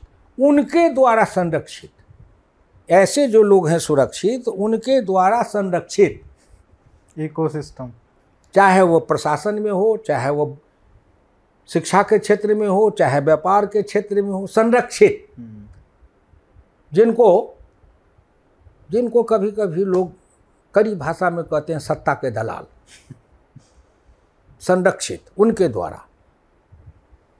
जो अनुग्रह अनुदान आ अनुकंपा ये तीन पर पलने वाले। हम्म। वो चाहे वो शिक्षा क्षेत्र हो प्रशासन सभी जगह। तो हो गया सुरक्षित संरक्षित आरक्षित। तो जिनको आरक्षण मिला हुआ है उनको तो देना ही है इसको दीजिए कि उसको दीजिए और आरक्षित में भी आरक्षित में भी जिसमें तेजस्विता है योग्यता है विद्युता है क्षमता है प्रतिभा है हम्म। संघर्षशीलता है और जिसके चेहरे पर चमक है उसको छांट के आरक्षित में भी अपना संरक्षित। संरक्षित। हम्म। कोटा पूरा करने वाला। हम्म। कोटा दिखाने वाला। कठपुतली सर्कस का शेर सर्कस सर्कस का बाहर शेर। आरक्षित में भी तो कितने उपेक्षित? फिर एक है जो उपेक्षित। उपेक्षित? उसमें चाहे कितनी योग्यता हो विद्युता हो प्रतिभा हो संघर्षशीलता हो कितनी भी कुछ हो। लेकिन चूँकि ये ये तीन कैटेगोरी से में नहीं आ रहा है हम्म, इसलिए वो उपेक्षित है और जो उपेक्षित होते जाता है वो हताश होता है निराश होता है फिर हताश होता है और फिर वो कहीं कुछ न कुछ रास्ता खोज ले खोजता है। भटक जाता है। भटक जाता है। जिसको दिन दिन दिनकर जी ने लिखा है बड़े अच्छे शब्दों में पूजनीय को पूज्य मानने में जो बाधा क्रम है यही मनुज का अहंकार है यही मनुज का भ्रम है। आप दिनकर जी से मिले थे कभी? मिलने नहीं। नहीं मिलने का? नहीं मिले अवसर नहीं मिला। लेकिन मैं उनको पढ़ा उनके संस्कृति के चार अध्याय है। हाँ हाँ। वो तो मैं सबको कहता हूँ कि पढ़ो। उसका प्रस्तावना संजोग से पंडित मोती जवाहरलाल लिखे हुए हैं। हाँ। और दिनकर ने जो उसमें लिखा है इतिहास इस्लाम का और साम्यवाद का ये सब का हम्म, कि कैसे कैसे उन्होंने घाल मेल किया है और उन इतिहास ताराचंद का रोमिला थापर सब के बारे में उन्होंने कैसे कैसे लिखा है उदाहरण दिया है तो देख लीजिए आप। अब समाज को क्या चाहिए?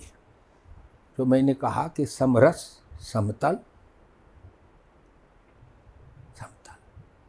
नरेंद्र मोदी लाल किला से बोलते हैं भारत के प्रधानमंत्री। या बोलते बीच में रुक जाते हैं लोग कहते हैं एक एक व्याख्याकार यूट्यूब पर का अब क्यों रुक गए? सो तो वो जाने। कुछ कहना चाहते थे जो नहीं हाँ। वो भावुक हो गए वो गला उनका रूध गया। आप पढ़िए ना यूट्यूब पर।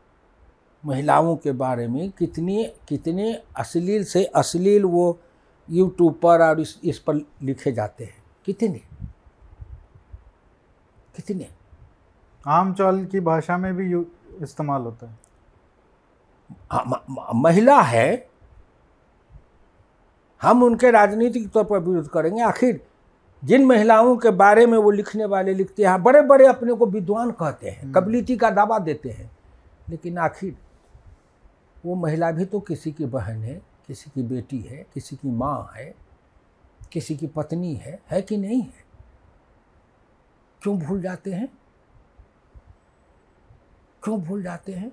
हम्म, और ये जो पिछड़े दलित के नाम पर जो नेता बने हैं महाराजा और महारानी सब ये कभी अपने समाज के उन गरीबों को सिखाते हैं कि पिछड़े दलित सबसे ज़्यादा ये बचपन से उनका जो माँ है वो अपनी बेटी को ऐसी गाली देती है कि इसका कोई ठिकाना नहीं। अब बाप है अपने बेटे को माँ बहन लेकर के गा, गाली देते रहता है। तो उस- उसके मेरा एक घर पर है गरीब है मेरे चचेरा भाई का बेटा है बीस पच्चीस साल से उसको पाल के रखा हूँ मेरी खेती देखता है रोज देखते हो वो भी कभी कभी बोलेगा तो ऐसे ही बोल देगा। तो उसको डांटते हैं तुम नहीं समझता है कि तुम किस किसके यहाँ काम करते हो? तुम ऐसे क्यों अश्लील बोलते हो?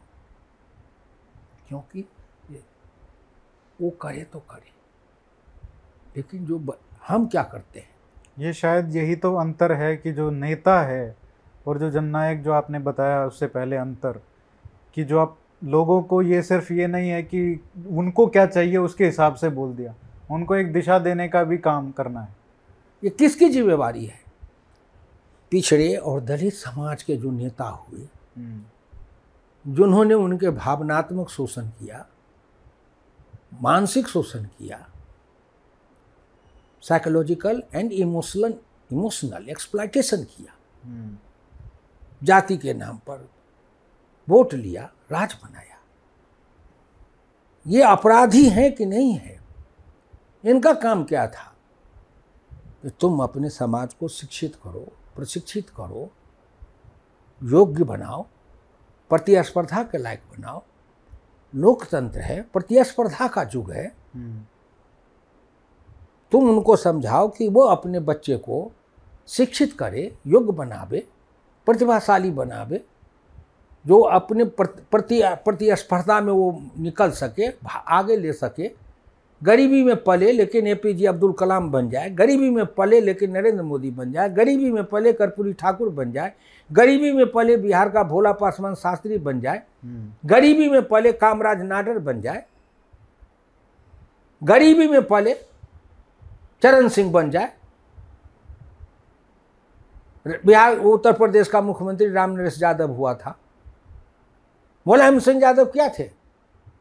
अब न सब ना बन, बना लिए लेकिन जब प्रारंभ कहाँ से किए थे? अति साधारण में से, एक स्कूल के टीचर में से या साधारण किसान में से। कहाँ से प्रारंभ किए थे? समाज को बनाना, समाज को शिक्षित करना, समाज को अनुशासित करना, समाज को मर्यादित करना, समाज को एक राह दिखाना, समाज के लिए एक लक्ष्य निर्धारित करना, और फिर उस समाज को साथ लेकर के मंजिल तक जाना। अपने ही जाति के लोगों को सब बना करके उनकी ताकत से राज सत्ता पर जाना। डोलिया कहते थे कि ये ये ये ये करने में कोई हर्जा नहीं है। लेकिन राज सत्ता हाथ मुख्यमंत्री या प्रधानमंत्री बनने के बाद अगर हुकुमदेव नारायण यादव कहे कि मैं यादव वंश में जन्म लिया हूँ, इसीलिए सब मुझको हटाना चाहता है तो डॉक्टर लोहिया ने कहा यह अपराधी है।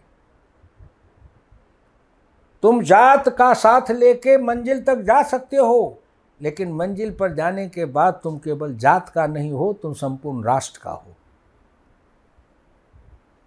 तुमको अपना राष्ट्रीय चरित्र बनाना पड़ेगा। पिछड़े और दलित के सभी को कहते थे कि तुम जलन से मुक्त रहो। जलन से मुक्त रहो। भाषा में जलन और कर्म में चापलूसी। व्यवहार में चापलूसी, और भाषा में जलन। नहीं। नहीं। भाषा में तेजस्विता। भाषा में तेजस्विता। और कर्म में कठोरता।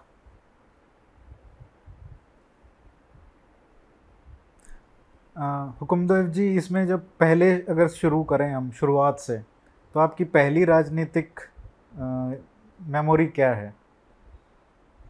बस। क्योंकि आप शायद शायद ग्यारह बारह साल के होंगे जब देश आज़ाद हुआ था। हम मैं बारह ग्यारह बारह साल का उन्नीस सौ उनचालीस में मेरा जन्म है ना। हाँ। सात आठ साल की। हाँ। हाँ। अगस्त क्रांति बयालीस में तो मैं तीन साल का था। हाँ। मेरी माँ गोद में लेके मामा के यहाँ ले गई थी। हम्म, सन सैतालीस में हुआ तो जोड़िए सात आठ साल का था। तो पहली राजनीतिक पहली राजनीति मैं जब कॉलेज में गया ना हाँ। पच, मैं पचपन में मैट्रिक पास किया। हम्म, तो कॉलेज में गया। पचास में मैं हाई स्कूल में पढ़ने गया। कोई ठिकाना नहीं कहाँ जाए? मेरे पिताजी भी साधारण किसान थे स्वतंत्रता सेनानी थे लेकिन बहुत साधारण किसान थे। तो शहर में जाके उनके रिश्ते में एक चचेरी बहन थी पाँव के लंगड़ी सत्यबिया नाम था गरीब थी। हम्म, उनके पति थे वो वहाँ उन्हीं उस उसी के यहाँ कहे कि रह के पढ़ो। मैं मेरे चचेरा भाई मुझसे बड़े थे रामजी यादव अब वो ज़िंदा है मुझसे पाँच साल बड़े हैं। उनको वही मेरे साथ वाले ज़िंदा है। तो उनके यहाँ जा कर के हम पढ़ने लगे। एक झोपड़ी एक उसमें गाय एक भैंस एक गाय एक बैल एक बकरी आ इधर एक चौकी उस चौकी पर हम दोनों सोते थे। हम्म, और घर से चावल दाल अपने सर पर लेके आते थे या कोई आदमी से भेज देते थे माँ बाप वो वो अपने घर में सब परिवार के साथ बना देती थी। एक एक उनको बेटा था रामचंद्र और बेटी महा थी।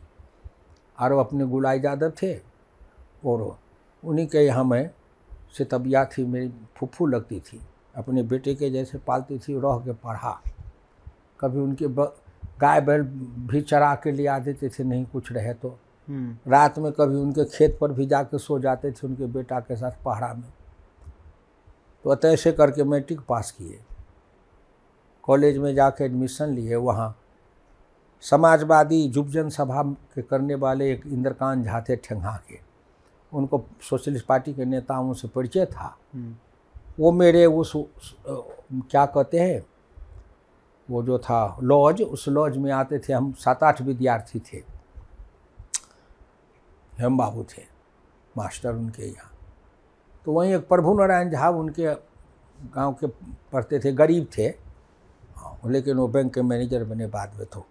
इनकान झा आते थे उनसे संपर्क संबंध होते होते मैं समाजवादी युव जनसभा से कॉलेज में जुड़ गया। उधर समाजवादी युव जनसभा के काम में जाता था, इधर क्या कहते हैं, सवेरे शाम जब मौका लगे तो संघ के शाखा में भी जाता था, दोनों काम, संघ के शाखा में भी जाना, संघ के कार्यक्रम में भी जाना, समाजवादी काम में भी जाना, दोनों। लोहिया जी गए थे मरवाड़ी कॉलेज में, छप्पन संतावन की बात है। तो उनका भाषण देवी दत्त पोदार थे प्रोफेसर सबको कहे मुझे भी कहे तो गए। एक स्कूल के हॉल में कोई तीस चालीस लोग थे। उसी में लोहिया जी एक डेढ़ घंटा तक व्याख्यान दिए। तब मैं भी बैठ कर के सुना। तो सुनने के बाद मुझे अपने लगा हम्म।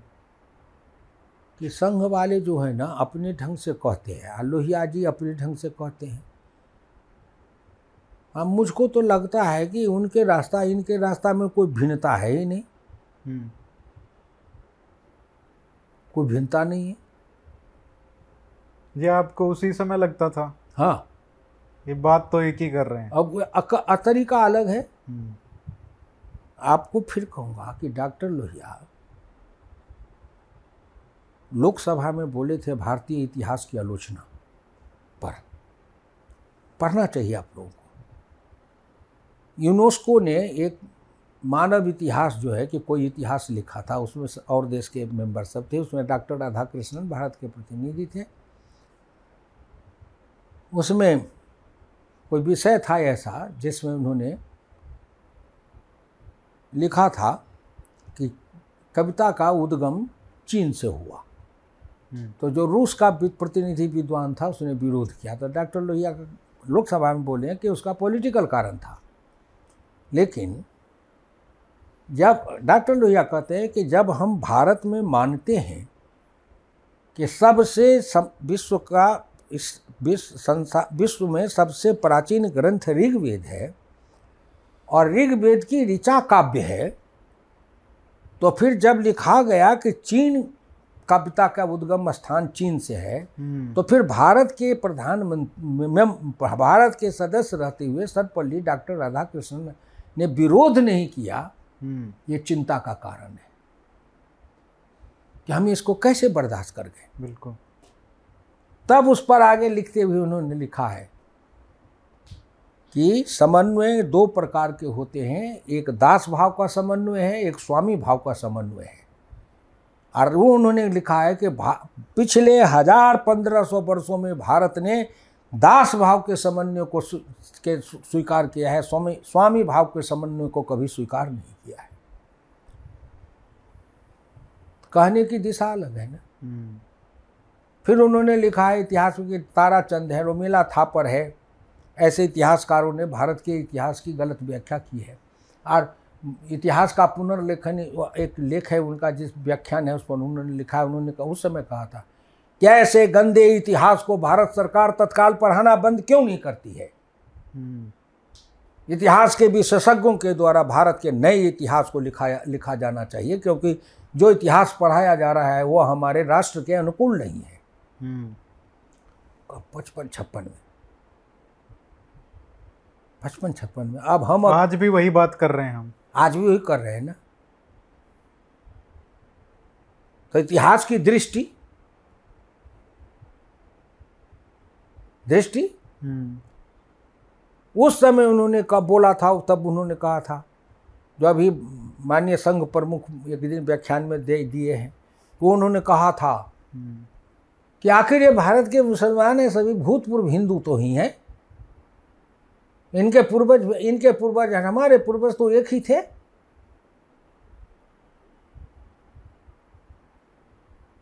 समाजवादी लोहिया का है लोकसभा में हम्म। कैसस कले बहुत विश्व का मुक्केबाज था वो इस्लाम को कबूल कर लिया डॉक्टर लोहिया बोले हैं कि अध्यक्ष महोदय दुनिया का सबसे बड़ा मुक्केबाज कैसेस कले ने इस, इस्लाम धर्म को स्वीकार कर लिया है हम्म। लोग कहेंगे कि इससे हमको क्या मतलब है लेकिन मैं कहूँगा कि मेरा मतलब है हम्म। कि आखिर दुनिया के लोग इस्लाम धर्म को कबूल करते हैं ईसाई ईसाई बनते हैं इस्लाम को कबूल करते हैं लेकिन दुनिया में कोई हिंदू क्यों नहीं बनता है? डॉक्टर लोहिया बोल रहे हैं कि आखिर कोई हिंदू क्यों नहीं बनता है? इसका जवाब कौन देगा? कोई नहीं देंगे, लेकिन मैं जवाब देना चाहता हूँ, अध्यक्ष महोदय, कोई इसलिए नहीं बनता कि हम आपस में टूटे हैं और बटे हैं। अर्थात जिस दिन हम जो ये टूटे हुए हैं और बटे हुए हैं, जिस दिन हम एक हो जाएँगे उस दिन संपूर्ण विश्व अपने आप इसी हिंदुत्व को स्वीकार कर लेगा। अगर ये भाषण और ये सब जो लिखा है आ, मन, आ, राम मनोहर लोहिया जी ने अगर ये आज कोई लेफ़्ट का या ये जो बुद्धिजीवी हैं ये कहेंगे तो उसको संगी घोषित कर सकते हैं। उस समय करते थे। अच्छा। उन्होंने जो समाजवादी आंदोलन का इतिहास लिखा है हाँ। उन्नीस सौ इकसठ में तीन दिन का व्याख्यान था। पढ़िए। उसमें उस उसमें एक वामपंथियों के लिए क्या लिखा है हम्म। गद्दार जो आप कहते हैं डॉक्टर लुया ने लिखा है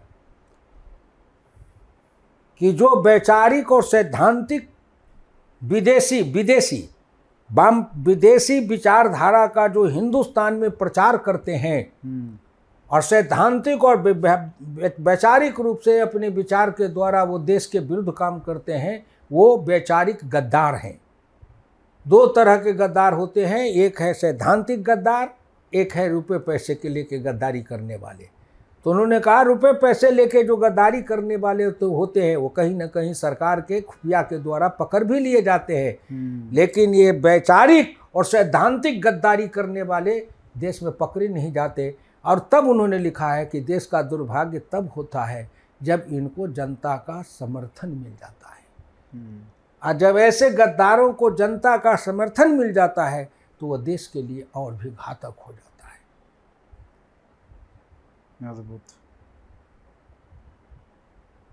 हम इकसठ में उनका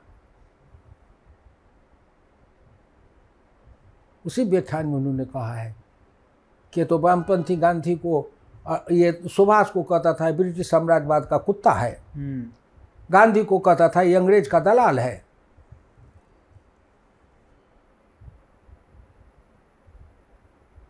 उस समय जब आप ये सब विचार सुन रहे थे और आप संघ से भी जुड़े हुए थे, आप समाजवाद आंदोलन से भी जुड़े हुए थे और उस समय उन्नीस सौ सड़सठ में जब आप राजनीति में पहली बार विधायक बनकर आए बिहार असेंबली में तो उस समय आपको क्या लगता है कि सामाजिक जो आपने लिखा है कि उन्नीस सौ सड़सठ में सामाजिक आंदोलन जो हुआ, जिसकी वजह से बहुत सारे नेता निकल के आए, उन्नीस का जो आंदोलन था, इमरजेंसी के बाद का वो एक राजनीतिक आंदोलन कहा जा सकता है। तो ये सामाजिक और राजनीतिक आंदोलन और उसके बाद भी तीस साल चालीस साल हो गए अब। तो बिहार में बिहार की अगर बात करें तो बिहार में इन आंदोलनों की वजह से जो नेता निकल के आए उनकी वजह से या पूरी राजनीति में आपने कितना बदलाव होते देखा है? बहुत। क्योंकि जो वो निकल के आए थे वो कहीं ना कहीं स्वतंत्रता आंदोलन से जुड़े हुए थे। हम्म।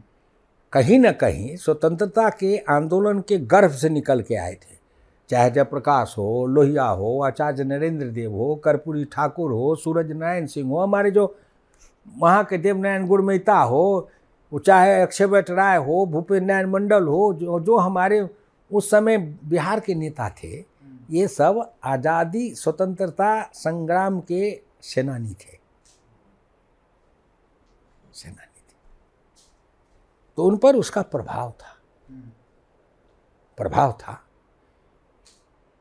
आज जब वो हटे तो उसके बाद जब ये लालू का युग प्रारंभ हुआ उसी धारा में से तो लालू का युग है न वो स्वतंत्रता स्वतंत्रता आंदोलन से जुड़ा हुआ है न समाजवादी आंदोलन से जुड़ा हुआ है बारह अक्टूबर उन्नीस सौ सड़सठ को डॉक्टर लोहिया का देहांत हो गया और फरवरी में दीनदयाल उपाध्याय जी की हत्या हो गई।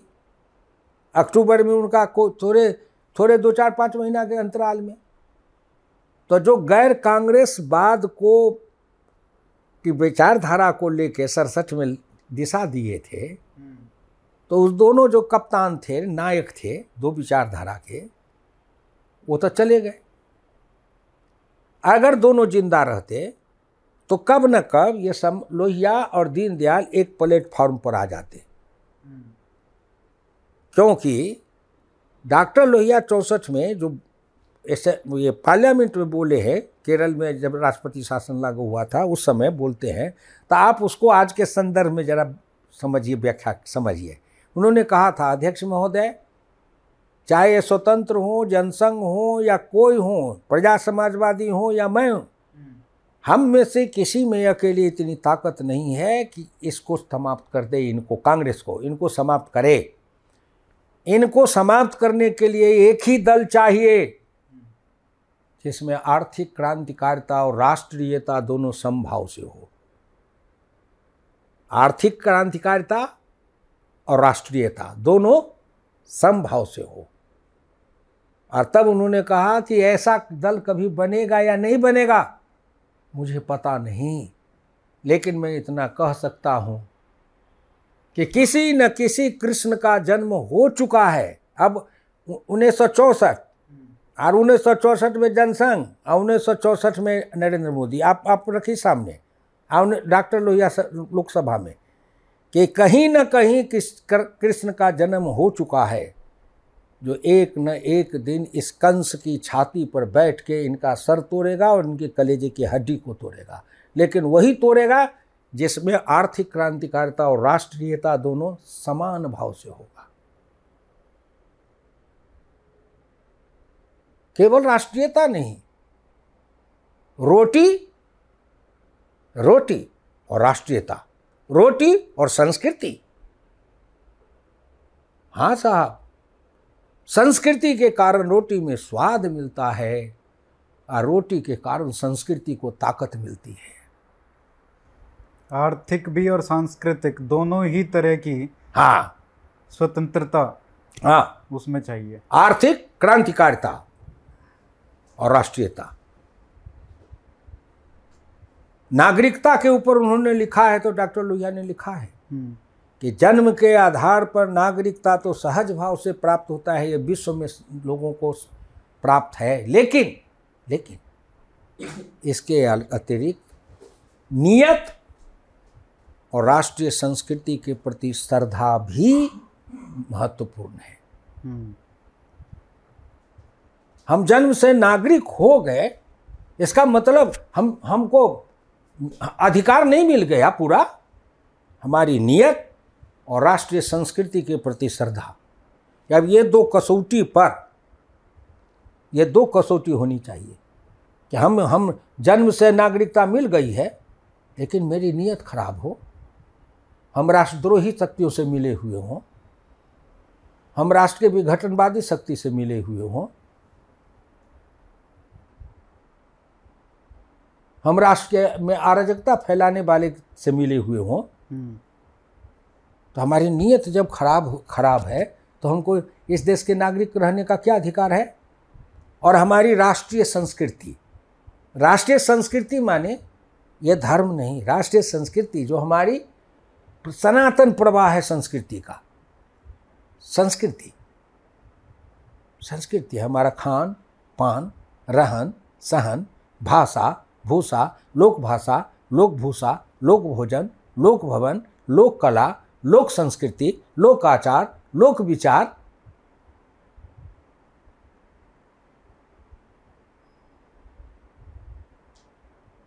तो जब तक जब तक ये जाति रूपी, जब तक ये जाति रूपी हिंदू हिंदू में जब तक ये जाति है, तब तक संतरे के जैसे ऊपर से एक छिलका में तो दिखाई पड़ता है, लेकिन छिलका हटते हुए फांक फांक अलग है।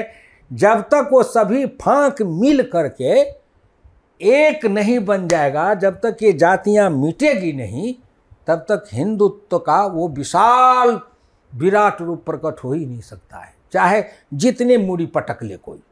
हम्म, जितने सर पटक ले। नींबू और दूध को मिला करके कभी वो माप तो माप कर ही नहीं सकते हैं।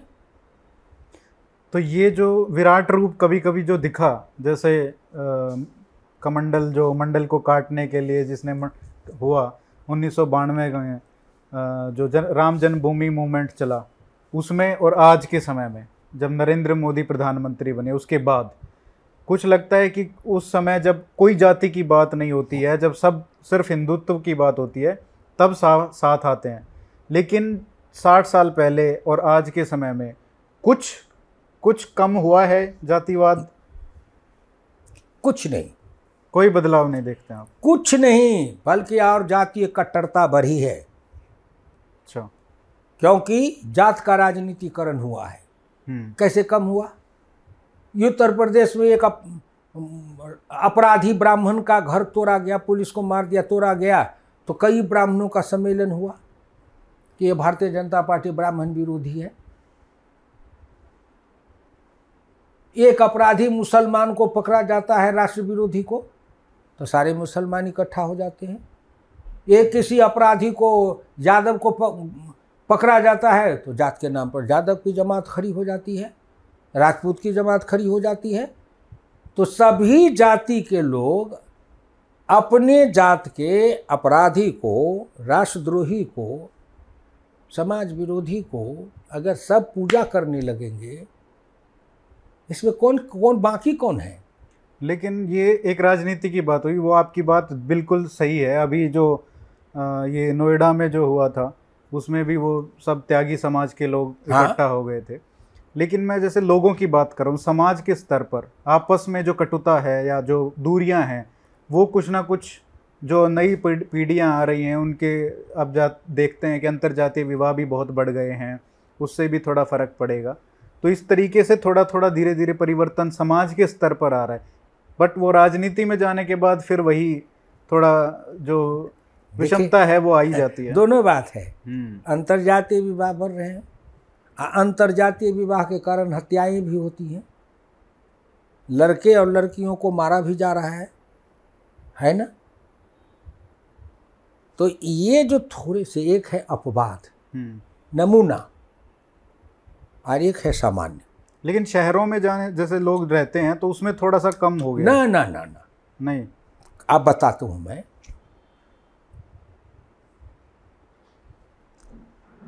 कोई ब्राह्मण है एमएलए है अनुसूचित जाति जनजाति मुसलमान पिछड़ा वर्ग जो भी एमएलए हुए मंत्री हुए आए उनके यहाँ उन सब लोगों को विशेष रूप से एक जगह बैठाते हैं। और उन सबको भोजन कराते हैं। कराते हैं ना? तो सब तो बैठ के खा लिए। लेकिन उसी के यहाँ जब सामान्य भोज होता है, जहाँ उनके जात के गाँव के लोग खाते हैं, उस पंगति में क्या उस गाँव के दलित, पिछड़े और ब्राह्मण एक साथ बैठ के भोजन करा पाते हैं वो? नहीं। नहीं। नहीं। दूसरी दृष्टि से देखिए हम्म। कि जो संपन्न लोग हैं संपन्न तो संपन्न पिछड़े दलित के के साथ संपन्न पिछड़े दलित के साथ या संपन्न वर्ग नौकरशाही हो या राजनीति हो न्यायपालिका हो वो सब एक साथ बैठ करके तो खा लेते हैं है ना? एक साथ। लेकिन वही व्यक्ति अपने ही जात के गरीब को कैसे खिलाता है? तो जो आपने एक लेख में लिखा था कि जो पिछड़ों में द्विज बन गए हैं और द्विजों में पिछड़े बन गए हैं। हाँ। ये ये ये जिसको मैंने कहा ना आपको शुरू में inner contradiction and inner conflict इसको जब तक आप मिटाएँगे नहीं तब तक वो कैसे होगा? एक तरफ़ गरीबी भी है, गरीबी का भेद अपनी जगह सही है, और एक तरफ़ ये जन्म का भेद, ये भी अपनी जगह सही है। और नर और नारी का भेद, अपनी जगह ये भी सही है। अपनी जगह ये भी सही है। हम नारी को स्वतंत्र करना, कर, हम नारी स्वतंत्रता की बात भी करते हैं, लेकिन नारी नारी को नारी को कट, ना, नाच पूर्ण स्वतंत्रता के साथ नाचने भी देना चाहते हैं लेकिन कठपुतली की डोर अपने हाथ में भी रखना चाहते हैं। हम्म। एक स्वतंत्र नृत्य है एक कठपुतली का नृत्य है। फ़र्क है ना? हुकुमदेव जी जो पहला मैं ये पूछना चाहूँगा कि आप जब राजनीति में आए सड़सठ में सतर में तो आपका पहला भेंट जो भारत के प्रधानमंत्री से जो आप मतलब आत्मीय भेंट हुई या वो आपको जानते थे वो कौन प्रधानमंत्री थे? बस अब पहला प्रधानमंत्री जिनसे भेंट हुई मोरारजी भाई हुए सतहत्तर अच्छा में। अच्छा। उसके बाद सब मिले। हाँ। वहाँ से मुरारजी भाई के बाद जितने प्रधानमंत्री बने मैं सभी प्रधानमंत्री से मिला। हाँ। हाँ। लेकिन सबसे ज़्यादा अच्छे संबंध किन के साथ थे? सबसे अच्छे ज़्यादा संबंध चरण सिंह के साथ रहे थोड़े ही दिन के लिए हुए हम्म, या चंद्रशेखर हुए उनसे अच्छा संबंध रहे। हम्म, फिर अटल जी हुए तो उनसे उनसे बहुत निकट से संबंध रहा। हम्म, फिर नरेंद्र मोदी तो है ही। हाँ। तो चरण सिंह से अगर शुरुआत करें तो उनके बारे में अ, क्या ऐसा ऐसी बात है जो जनता को नहीं पता है जो आपको जो करीबी उनके लोग थे क्योंकि उनके भी व्यथा थी। जैसे एक मैं लेख पढ़ रहा था सुब्रमण्यम स्वामी जी का उसमें उन्होंने लिखा था कि उनको एक बहुत खेद था कि मैं इतना पढ़ा लिखा हूँ इतने पुस्तक लिखता हूँ अपने आप को बुद्धिजीवी समझता हूँ लेकिन जो लोग हैं वो मेरे को अभी भी गाँव का गवारी समझते हैं। हाँ ठीक बात। मैंने कहा ना पहले हम्म, कि चरण सिंह जब मरे थे तो हिंदुस्तान अखबार के हेडलाइन छपा था कि जाट मरा तब जानियो जब चौदहवीं हो जाए। हम्म, तो मैंने पार्लियामेंट में बोला था कि हिंद हाँ राज्यसभा में। कि भाई ये लिखा है कि जाट मरा तब जानियो जब चौदहवीं हो जाए। तो क्या कोई ब्राह्मण या राजपूत मरता है नेता तो ऐसा लिखा जाता है क्या? हम्म, चरण सिंह विद्वान थे चरित्रवान थे ईमानदार थे गांधीवादी थे। निष्कलंक थे लेकिन फिर भी समाज का एक जातिवादी मानसिकता वाले उनको जाट मानते थे कि चरण सिंह जाट के नेता हैं। क्या ऐसा था? बोला जाता था। हम्म, जगजीवन राम इतने बड़े नेता थे लेकिन वो हरिजन के नेता थे। डॉक्टर अंबेडकर इतने महान हुए लोहिया ने लिखा है कि डॉक्टर अंबेडकर अगर संपूर्ण राष्ट्र के नेता बनना चाहते तो गांधी के बाद आज़ाद भारत में उनसे बड़ा नेता कोई नहीं होता। इतने बड़े थे लेकिन वो दलित के नेता बना दिए गए। बना के दिए गए नहीं। बिल्कुल।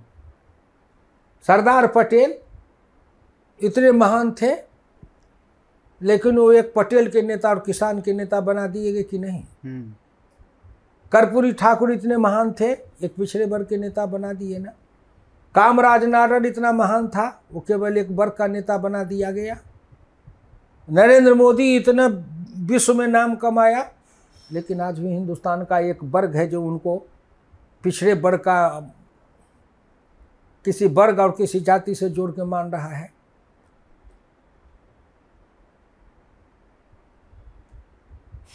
तो ये दर्द उनको भी था सबको मुझे भी है।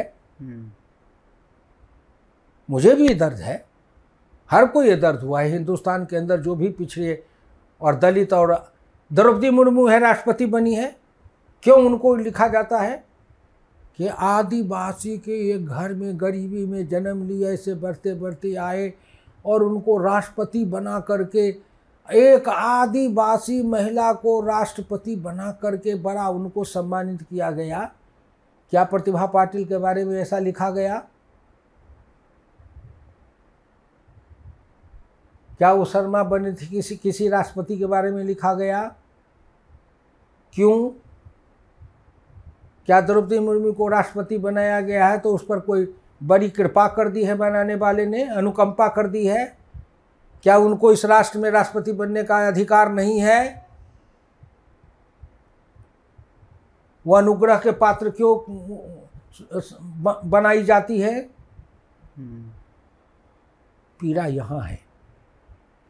पीड़ा यहाँ है। किसी बड़े घर में जन्म ले चाहे वो निकम्मा हो नाकाबिल हो मूर्ख हो अनपढ़ हो लेकिन तब भी एक वर्ग हिंदुस्तान का है जो उनकी पूजा करता है उनको श्रेष्ठ बनाने के श्रेष्ठ बनाने की कोशिश करता है।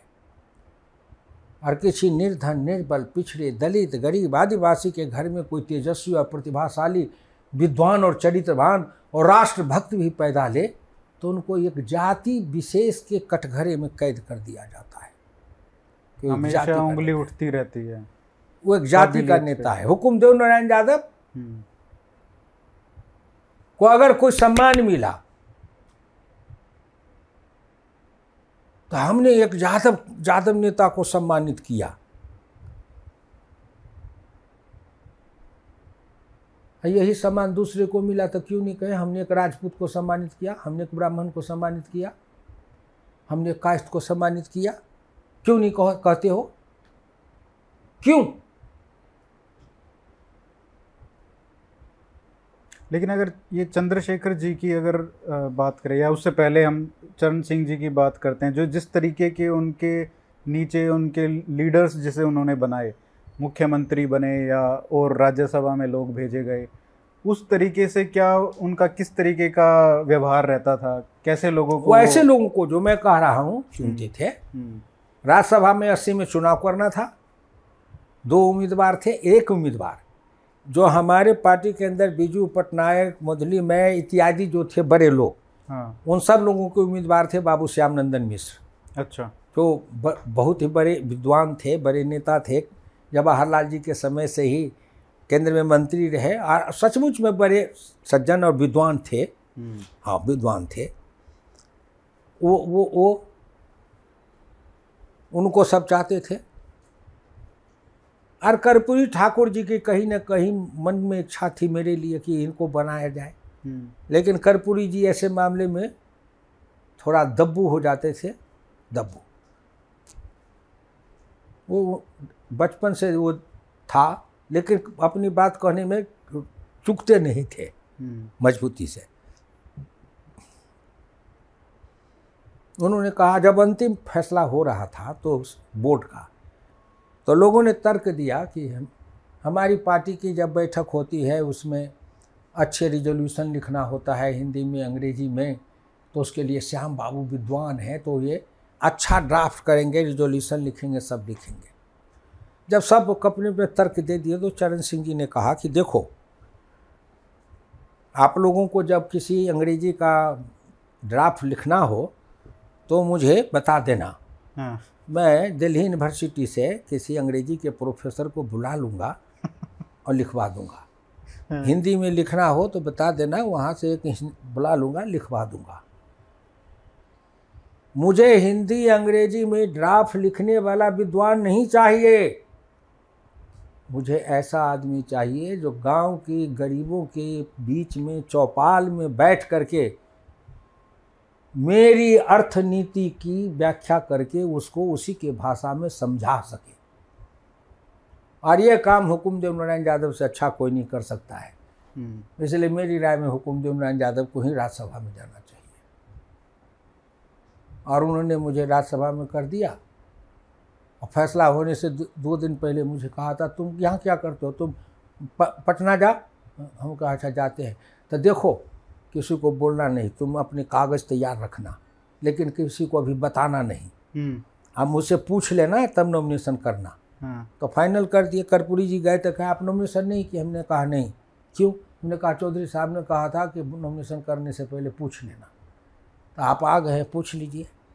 तो उन्होंने फ़ोन लगाया। तो चौधरी साहब को मुझे उन्होंने दिया कर्पूरी जी ने लगवा के। तो उन्होंने चौधरी साहब ने कहा तुम नॉमिनेशन किए नहीं हमने कहा बाबू जी आपने कहा था ना कि नॉमिनेशन करने से पहले पूछ लेना। हम्म, तो आप क, क, कहे नहीं तो मैं कैसे करता? नहीं नहीं तुम नॉमिनेशन करो। फिर मैं नॉमिनेशन किया। यही दृष्टि। चुनाव। अब भारतीय जनता पार्टी में चुनाव की दृष्टि। हम्म, नरेंद्र मोदी की दृष्टि में द्रौपदी मुर्मू भी राष्ट्रपति पद पर बैठने के लिए उपयुक्त व्यक्तित्व है। उपयुक्त अधिकारी है। कृपा पात्र नहीं नरेंद्र मोदी के नज़र में द्रौपदी मुर्मू भी राष्ट्रपति पर, पद पर बैठने के अधिकारी है। तो ये जो सारे विश्लेषण किए जाते हैं कि ये ये इस जाति को साधने के लिए बनाया है इस जाति को साधने के लिए इसी इस सरकार में भी तो क्या ये विश्लेषण सारे जिस तरीके से आप जानते हैं मोदी जी को हाँ। उस हिसाब से ये बिल्कुल गलत है? नहीं। फिर मैं अब वहीं आऊँगा। आपने लोकतंत्र से शुरू किया था ना? लोक तंत्र। ऐसा तंत्र जिसके बीच में लोक हो तो भाई इसकी व्याख्या लोक का लोक के द्वारा लोक के लिए है ना? तो लोक के द्वारा जो चुन निर्वाचित पंचायत से लेकर के पार्लियामेंट तक सब लोग के द्वारा है ना बाय वोट हो गया। लोक के लिए ये जितने सिस्टम हैं सब लोक के लिए लेकिन लोक का लोक का तब होगा जबकि द्वारा अकेले जो तंत्र है उसमें जब लोक का लोक की हिस्सेदारी सहभागिता होगी तभी वह लोक का बनेगा। अभी भारत का लोकतंत्र लोक के लिए लोक के द्वारा है लेकिन भारत का लोकतंत्र लोक का नहीं है। इसलिए कि न्यायपालिका में लोक का प्रतिनिधित्व नहीं है प्रशासनिक सेवा में लोक का प्रतिनिधित्व नहीं है। और ये प्रशासनिक सेवा में और न्यायपालिका में जब तक इस लोक का प्रतिनिधित्व तो लोक लोक माने लोक माने कौन? संपूर्ण। लोक माने कौन? भारत का सात लाख गाँव। सात लाख गाँव में बसने वाला कौन? किसान। किसान माने कौन? पशुपालक। हल चलाने वाला कुदाल चलाने वाला भैंस पालने वाला बकरी पालने वाला भेड़ पालने वाला ऊँट पालने वाला गधा पालने वाला खच्चर पालने वाला रंग बिरंग की खेती करने वाला माटी में सोने वाला यानी को तरह के मोटे सोटे अनाज खाने वाला ज़मीन पर सोने वाला अपनी भाषा में अपनी भाषा में अपनी साज पर अपने नृत्य में मस्त होके गाने वाले ये हैं लोग। जब तक उनकी साझेदारी नहीं होगी तब तक वो हिस्सेदारी। हाँ हिस्सेदारी। साझेदारी नहीं। हिस्सेदारी। अच्छा ये बताइए सनीमा के लोग भी तो एक कलाकार ही है ना। तो इनको इतना पुरस्कार दिया जाता है। और ये जंगल में पहाड़ में आदिवासी हैं जंगल में बसने वाले जो पिछड़े और दलित समाज के लोग हैं वो भी अपने अनेकों प्रकार के उनके लोकगीत हैं लोक संस्कृति है लोक कला है लोक नृत्य है। अब तो अब तो पद्मश्री और ये सब मिलने लग गया उनको भी। क्यों? हाँ। नरेंद्र मोदी ये बहुत बड़ा परिवर्तन है। एक ही परिवार में परिवार के परिवार के लोगों को पद्म पुरस्कार मिला हुआ है सिनेमा में। बिल्कुल। क्यों? उनको मिला बड़ी अच्छी बात है वो कलाकार हैं। हम्म, कलाकार हैं वो कला का व्यापार करते हैं। मैं उनको मानता हूँ सिनेमा में जो लोग हैं कलाकार हैं मैं उनके कला को सम्मान करता हूँ लेकिन वो कलाकार व्यापार करते हैं।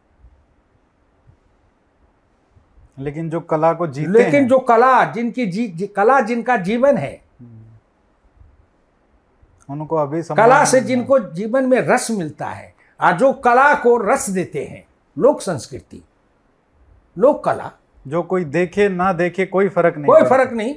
हाँ, लोक नृत्य लोकगीत जीवन का लोक नाट्य जिसमें गाँव के लोगों को रस मिलता है।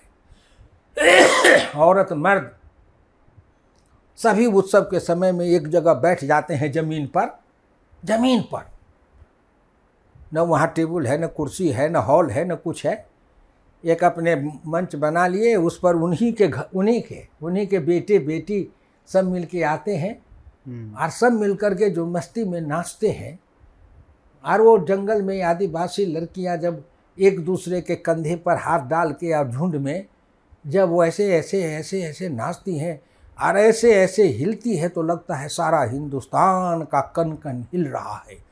सारा हिंदुस्तान का कन कन आनंद विभोर होकर नाच रहा है। हम्म,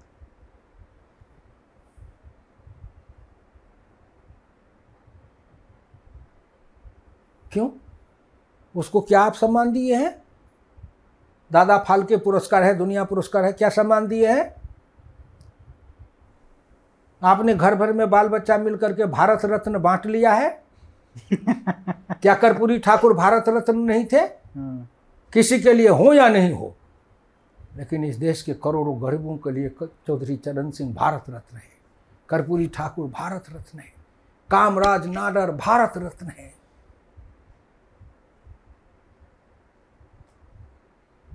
बिल्कुल सही बात। चूँकि वह हमारे हमारे माँ के कोख से जन्म लिया तो हीरा होकर के भी पत्थर है। अब तुम्हारे माँ के कोख से जन्म लिया तो पत्थर होकर के भी हीरा है। बिल्कुल। संघर्ष कहाँ है साहब? लोहिया का संघर्ष यहाँ है। योग्यता क्षमता प्रतिभा विवेक बिहार की ही राजनीति पे अगर मैं वापस आऊँ तो आपका वहाँ पे बहुत समय बीता और उसके बाद जब ये सारा संघर्ष हुआ, सामाजिक स्तर पर, राजनीतिक स्तर पर, और आप चरण सिंह जी के साथ गए, उसके बाद बिहार में एक अलग ही दिशा में बिहार जाता है, जहाँ पे लालू प्रसाद यादव, वो मुख्यमंत्री बन जाते हैं। और फिर एक और जो स्ट्रगल है पॉलिटिकल वो आपकी भी शुरू होती है। क्योंकि उस समय सिर्फ़ राजनीतिक लेवल पे नहीं, बहुत ही जिस तरीके का हिंसात्मक जो व्यवहार हुआ उस समय आपके साथ भी, वो उसके बारे में थोड़ा बताइए, क्योंकि उसको आज तक लोग उससे डर खाते हैं कि वो जंगल राज था। तो वो जंगल राज आपके, आपने तो प्रत्यक्ष रूप से देखा है। चलिए, देखिए, आज जो लोग भी उस जंगल राज की बात करते हैं तो जिसने उस जंगल राज को नहीं देखा उसको क्या पता? आज जिसने देखा भोगा उसका तो जुग गया। अब उससे तो कुछ होने वाला नहीं है। लेकिन जिन्होंने भोगा वो इतिहास बता सकते एक हैं। मिनट एक मिनट। ताकि वो दोबारा से रिपीट ना हो। एक मिनट। हाँ। जो जो था जिस समय तो जो आज इतिहास बताने वाले हैं वो भी तो उस समय उस रात से लड़ने वाले थे ना। बिल्कुल। तो दोनों देखिए वो उस समय उस राज से लड़ने वाले थे तो इनके भी निकम्मापन था ना कि क्यों नहीं उस राज को हटा पाए?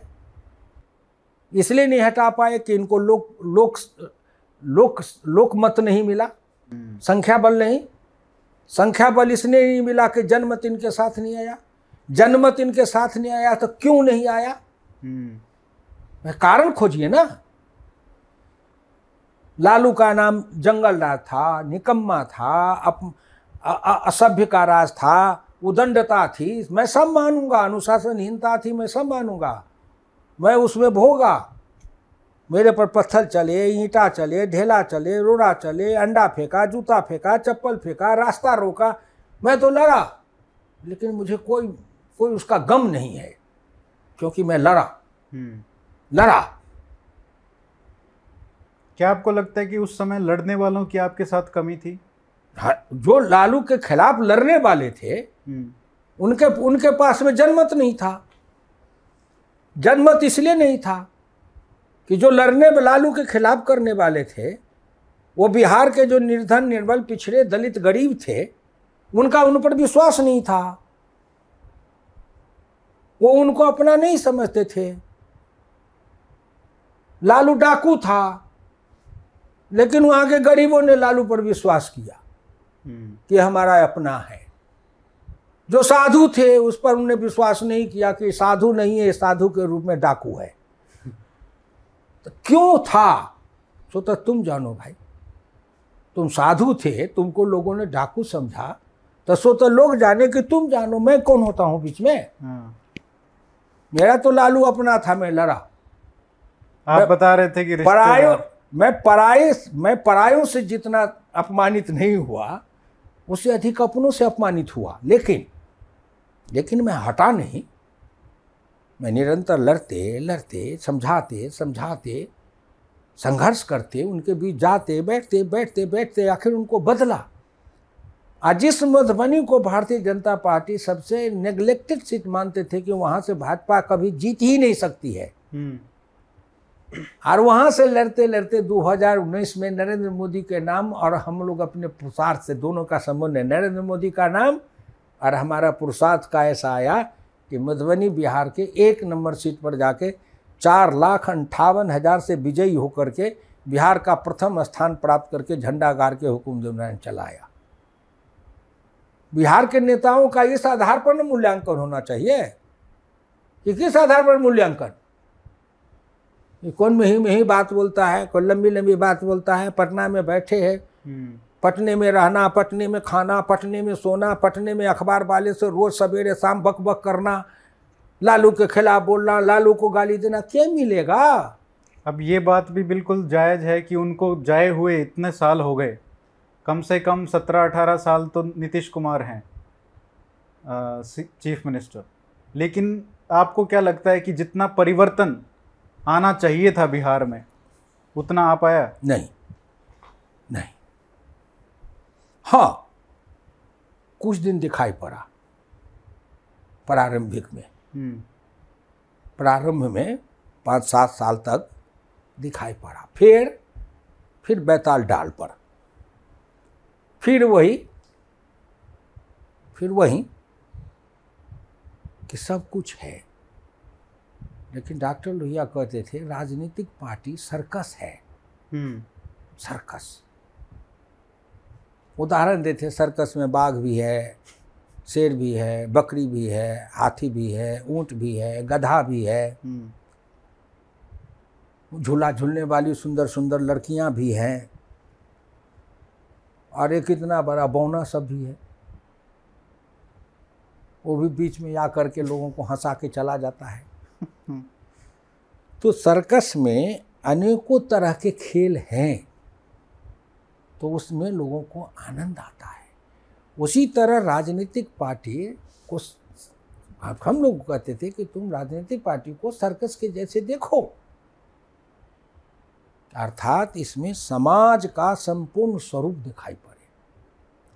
जाति है, कोई जितने भी पार्लियामेंट में लंबी लंबी बहस कर दें और पार्लियामेंट में लच्छेदार भाषण कर दें, और चले बिहार के किसी गाँव में जाकर कोई भाषण करने लगे, मैं कहता हूँ कि उनके मीटिंग में सौ आदमी से बेसी अगर रुका रह जाए तो मैं चैलेंज को स्वीकार करूँगा सौ आदमी नहीं गाँव का बैठेगा।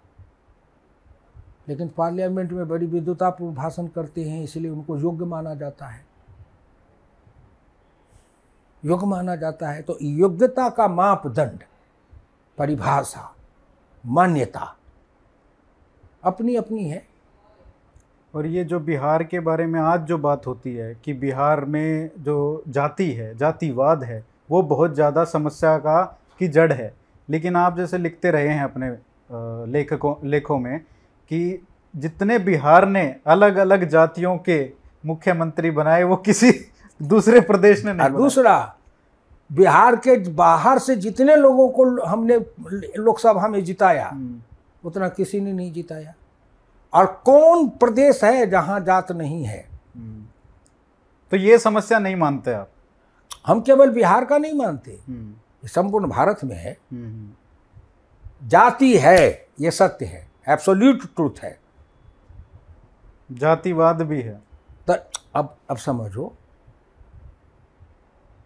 जाति है तो जातीयता है। जातीयता है तो जातिवाद है। जातिवाद है तो परिवारवाद है। परिवारवाद है तो वंशवाद है। वंशवाद है तो उससे जितने तरह के दुर्गुण हैं सब हैं। सब सब तरह के दुर्गुण हैं हाँ। तो आज कुछ लोग हिंदुस्तान में ऐसे विद्वान पैदा लिए हैं, सभी पार्टी में, महाविद्वान लोग, जो खूब भरपेट भर दिन खूब भर भर दिन भरपेट मिठाई खाना चाहते हैं और डायबिटीज़ से बचना चाहते हैं। ये कभी संभव नहीं है। ये दूसरी बात दूसरी बात कि भालू से भालू फंसता है बकरी से बकरी भेड़ से भेड़ गधा से गधा। जो जिस जमात से है तो लोकतंत्र है एकावन का राज है। तो एकावन का राज है तो तुमको भी। भेड़ में से बकरी में से चूहा में से छुछुंदर में से बिल्ली में से सांप में से कीड़ा में से सब है वोट लोकतंत्र का। वोटर लोक है। तो उस सब में से तुमको नेता निकलना पड़ेगा। हम्म, और वो वही अपने अपने जात में जाके उसको समझाएगा, उसको संस्कारित करेगा, शिक्षित करेगा, उसको उठाएगा संभालेगा बनाएगा और उसको रिझाएगा। रिझाएगा। अब बकरी के सभा में जाकर शेर से भाषण कराते हो कि आदर्शवाद का।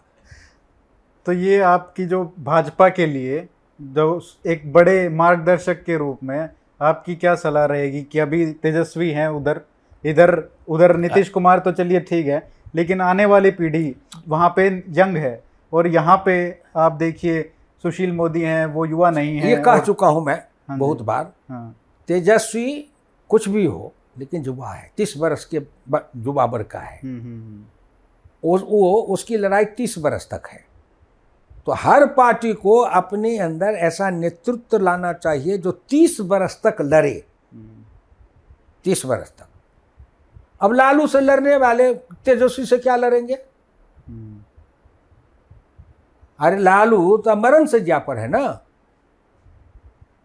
तो मुर्दा से लड़ने वाला ज़िंदा कौम क्या बनेगा?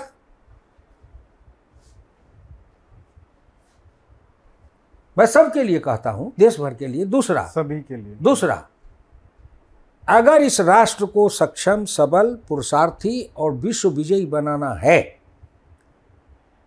विश्व विजयी बनाना है तभी जितने जितने लोग हैं भारतवर्ष में राह बताने वाले उसमें नरेंद्र मोदी की दिशा दृष्टि और दिशा संकल्प मेरी नज़र में और लोगों के बनस्पत सही है। हम्म, वो संपूर्ण राष्ट्र को संपूर्ण राष्ट्र के जन जन जन जन में और कण कण में चेतना पैदा करके उसमें क्या कहते हैं एक रस पैदा करना चाहते हैं। हम्म, एक रस। जन जन में और कण कण में। ये आपने मोदी जी के साथ भी आपका इतना आत्मीयता है और जो भाजपा के पूर्व प्रधानमंत्री भी रहे भाजपा की तरफ़ से अटल जी के प्रति भी। दो भाजपा एक तरीके से लोग कहते हैं कि पहले जो अटल जी के नीचे जो भाजपा थी और जो मोदी जी के। छोड़ दीजिए। वैसे उन दोनों की बात पार्टी की बात ना करें। मेरे मेरे गुरु ने मना कर दिया डॉक्टर भैया ने कि कभी दो व्यक्तियों की कभी दो महापुरुषों की तुलना मत करो। हम्म, सब अपने अपने अटल जी आए थे वो अटल जी का समय अलग था। समय अलग था। नरेंद्र मोदी का समय अलग है गांधी का समय अलग था। राम आए थे त्रेता में कृष्ण आए द्वापर में गांधी आए कलयुग में। लेकिन मेरा ये तुलना करने का सवाल नहीं था। मेरा सवाल ये था कि क्या उनमें आपको सबसे अच्छी बात लगती थी और क्या मोदी जी में बस उनमें उनके साथ काम किए तब भी अच्छा लगा उस समय। इस समय नरेंद्र मोदी के साथ काम में उतना ही आनंद आ रहा है। उस समय अटल जी के साथ काम करने में उतना ही आनंद आया, क्योंकि उस समय उस समय की आर्थिक, सामाजिक, राजनीतिक, भौगोलिक और राजनीतिक परिस्थिति में अटल जी जो किए, वही करना चाहिए था। और आज की परिस्थिति में नरेंद्र मोदी जो कर रहे हैं, सो वही करना श्रेष्ठ है।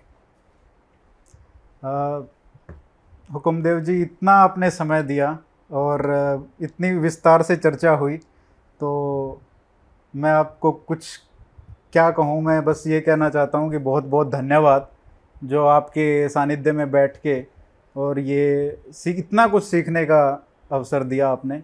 बहुत बहुत धन्यवाद। बस मैं अंत में यही कहूँगा, आपको भी धन्यवाद, इतना समय आपने लिया, कोई हर्जा नहीं। लेकिन मैं युवा पीढ़ी के लोगों से कहना चाहूँगा कि अगर भारतवर्ष की अर्थनीति समाज नीति राजनीति और जितनी है समझना है समग्रता में विश्व के साथ साम्यवाद पूंजीवाद मिश्रित अर्थवाद और अंतर्राष्ट्रीय और राष्ट्रीय स्थिति भारत चीन सीमा विवाद इत्यादि जितने हैं इन सभी के बारे में अगर विस्तृत जानकारी लेना हो निष्पक्षतापूर्वक तो वो डॉक्टर लोहिया के पूर्ण संपूर्ण साहित्य को एक बार ज़रूर पढ़े।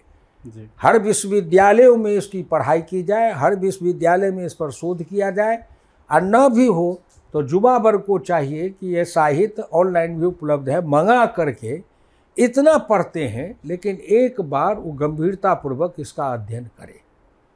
जहाँ पढ़ने पर उनको राष्ट्रीयता के साथ साथ राष्ट्रीयता के साथ साथ संस्कृति, अध्यात्म सब मिलेगा। अर्थात भारत की जो पुरानी हमारी अवधारणा है, धर्म, अर्थ, काम और मोक्ष डॉक्टर लोहिया ने अपने अर्थ नीति को, अपनी राजनीति को इस चार खूटा पर खड़ा करने की कोशिश किया था कि हमको भारत, संपूर्ण भारतवर्ष के जन जन और कन कन को धर्म, अर्थ, काम और मोक्ष ये चारों प्राप्त करा कैसे प्राप्त होगा और विश्व में हम कैसे सर्वशक्ति संपन्न राष्ट्र, सर्वश्रेष्ठता प्राप्त कर सकेंगे? लोहिया ने अपनी दृष्टि से जीवन भर संघर्ष किया। नई पीढ़ी के लोग अगर उनके साहित्य को पढ़ेंगे और न कोई करे तो उनके ही समाज के लोग जो कोई भी हों, पैसे वाले हों, या समाज के और लोग हों तो उनके नाम पर इस दिल्ली में कोई लोहिया शोध, विचार शोध संस्थान एक बना दे, जहाँ पर पूर्ण रूपेण से उस, उनके विचारों पर शोध किया जाए तो ये ये उस महापुरुष के लिए बहुत बड़ी बात होगी। मुझमें इतनी क्षमता नहीं है। क्षमता है, लेकिन साधन नहीं है, नहीं तो मैं अपने तरफ़ अपने तरफ़ से ज़रूर बना देता। मैंने सबको पत्र लिखा। सबको लिखा। नीतीश को लिखा लालू को लिखा मुलायम को लिखा अखिलेश को लिखा सबको लिखा। दो लोहिया के चार लेख चार लेख। स्वतंत्रता के उन्नीस उन्नीस वर्ष साल बाद स्वतंत्रता और स्वतंत्रता परिरक्षक एक समाकलन ऐसे तीन तीन चार लेख हैं। जिसकी फ़ोटो कॉपी करा करके मैंने सब बहुतों मुख्यमंत्री को भेजा सबको भेजा कि भाई आप लोगों से भी कहूँगा कि आप उसको पढ़िए जो उसमें जो लोहिया ने जो चित्रण किया था कहा था मैं कहता हूँ हम्म। कि लोहिया ने जितनी बातें राष्ट्रीयता के लिए राष्ट्रीय एकता अखंडता के लिए राष्ट्रीय संस्कृति के लिए कहा है समाजवादी होके और जितनी दृढ़ता से कहा है और जितनी ऊंचाई तक निष्पक्षता से कहा है मैं समझता हूँ कि कई मामलों में संघ परिवार के लोग भी ये कहने में हिचक जाएँगे। हम्म। जो लोहिया ने कहा है। जो लोहिया ने कहा है। बस। आशा करते हैं कि कोई इसको देख रहा होगा और वो ऐसा प्रयास करे तो करेंगे तो जी। वो मुझसे जो भी सहयोग चाहेंगे। जी। जितन जो भी मेरे पास में जो भी है तन मन धन मेरे पास में धन कम है लेकिन फिर भी फिर भी हाँ। फिर भी जे जो मुझे पेंशन मिलता है उसमें से जो चाह चाहेंगे मैं उनको उस मामले में भी अपनी तौर पर से थोड़ी बहुत कुछ मदद करूँगा। इस तरह का कोई संस्थान बने जिसमें इस पर समग्रता में अध्ययन हो और उस महापुरुष का भी एक नाम हो। आलोक याद करे कि एक कमज़ोर आदमी भी फक्कर आदमी भी जिसका न परिवार था न घर न मकान न दुकान न व्यापार जो जीवन भर भटकता रहा फक्कर के जैसे एक राह का राही रहा दीनदयाल उपाध्याय लोहिया गांधी ये सब एक राह के राही थे जो सौ दो सौ साल हज़ार पाँच सौ साल में आते हैं मिट्टी पर वैसे नहीं आते हैं हम्म। वो आए थे बस मैं मैं उनके गीत गा गाते रहा हूँ आज भी गा रहा हूँ गाते रहूँगा और चूँकि इसलिए मैं भारतीय जनता पार्टी में रम गया कि भाजपा वाले मेरी लोहिया वाली गीत को भी बड़े आनंद से सुनते रहे हाँ। और मैं उनको सुनाते रहा वो हम मुस्कुराते रहे और सुनते रहे हाँ। इसीलिए मैं भाजपा में रम गया टिक गए आप टिक गए टिक गए भाजपा वाले ने कभी मुझको गैर नहीं समझा कि ये समाजवादी हैं हम्म। और हमारी धारा से अलग है उन्होंने भी अपने ही अपने ही कोक के बच्चे के जैसे मुझे प्यार दिया स्नेह और सम्मान दिया हाँ ये ये बहुत बड़ी बात है। मैं इसके लिए इसके लिए संगठन का ऋणी रहूँगा। और आशा करते हैं कि ये जो आपका विचार है इस पर ज़रूर कोई काम करे। बहुत बहुत धन्यवाद धन्यवाद धन्यवाद।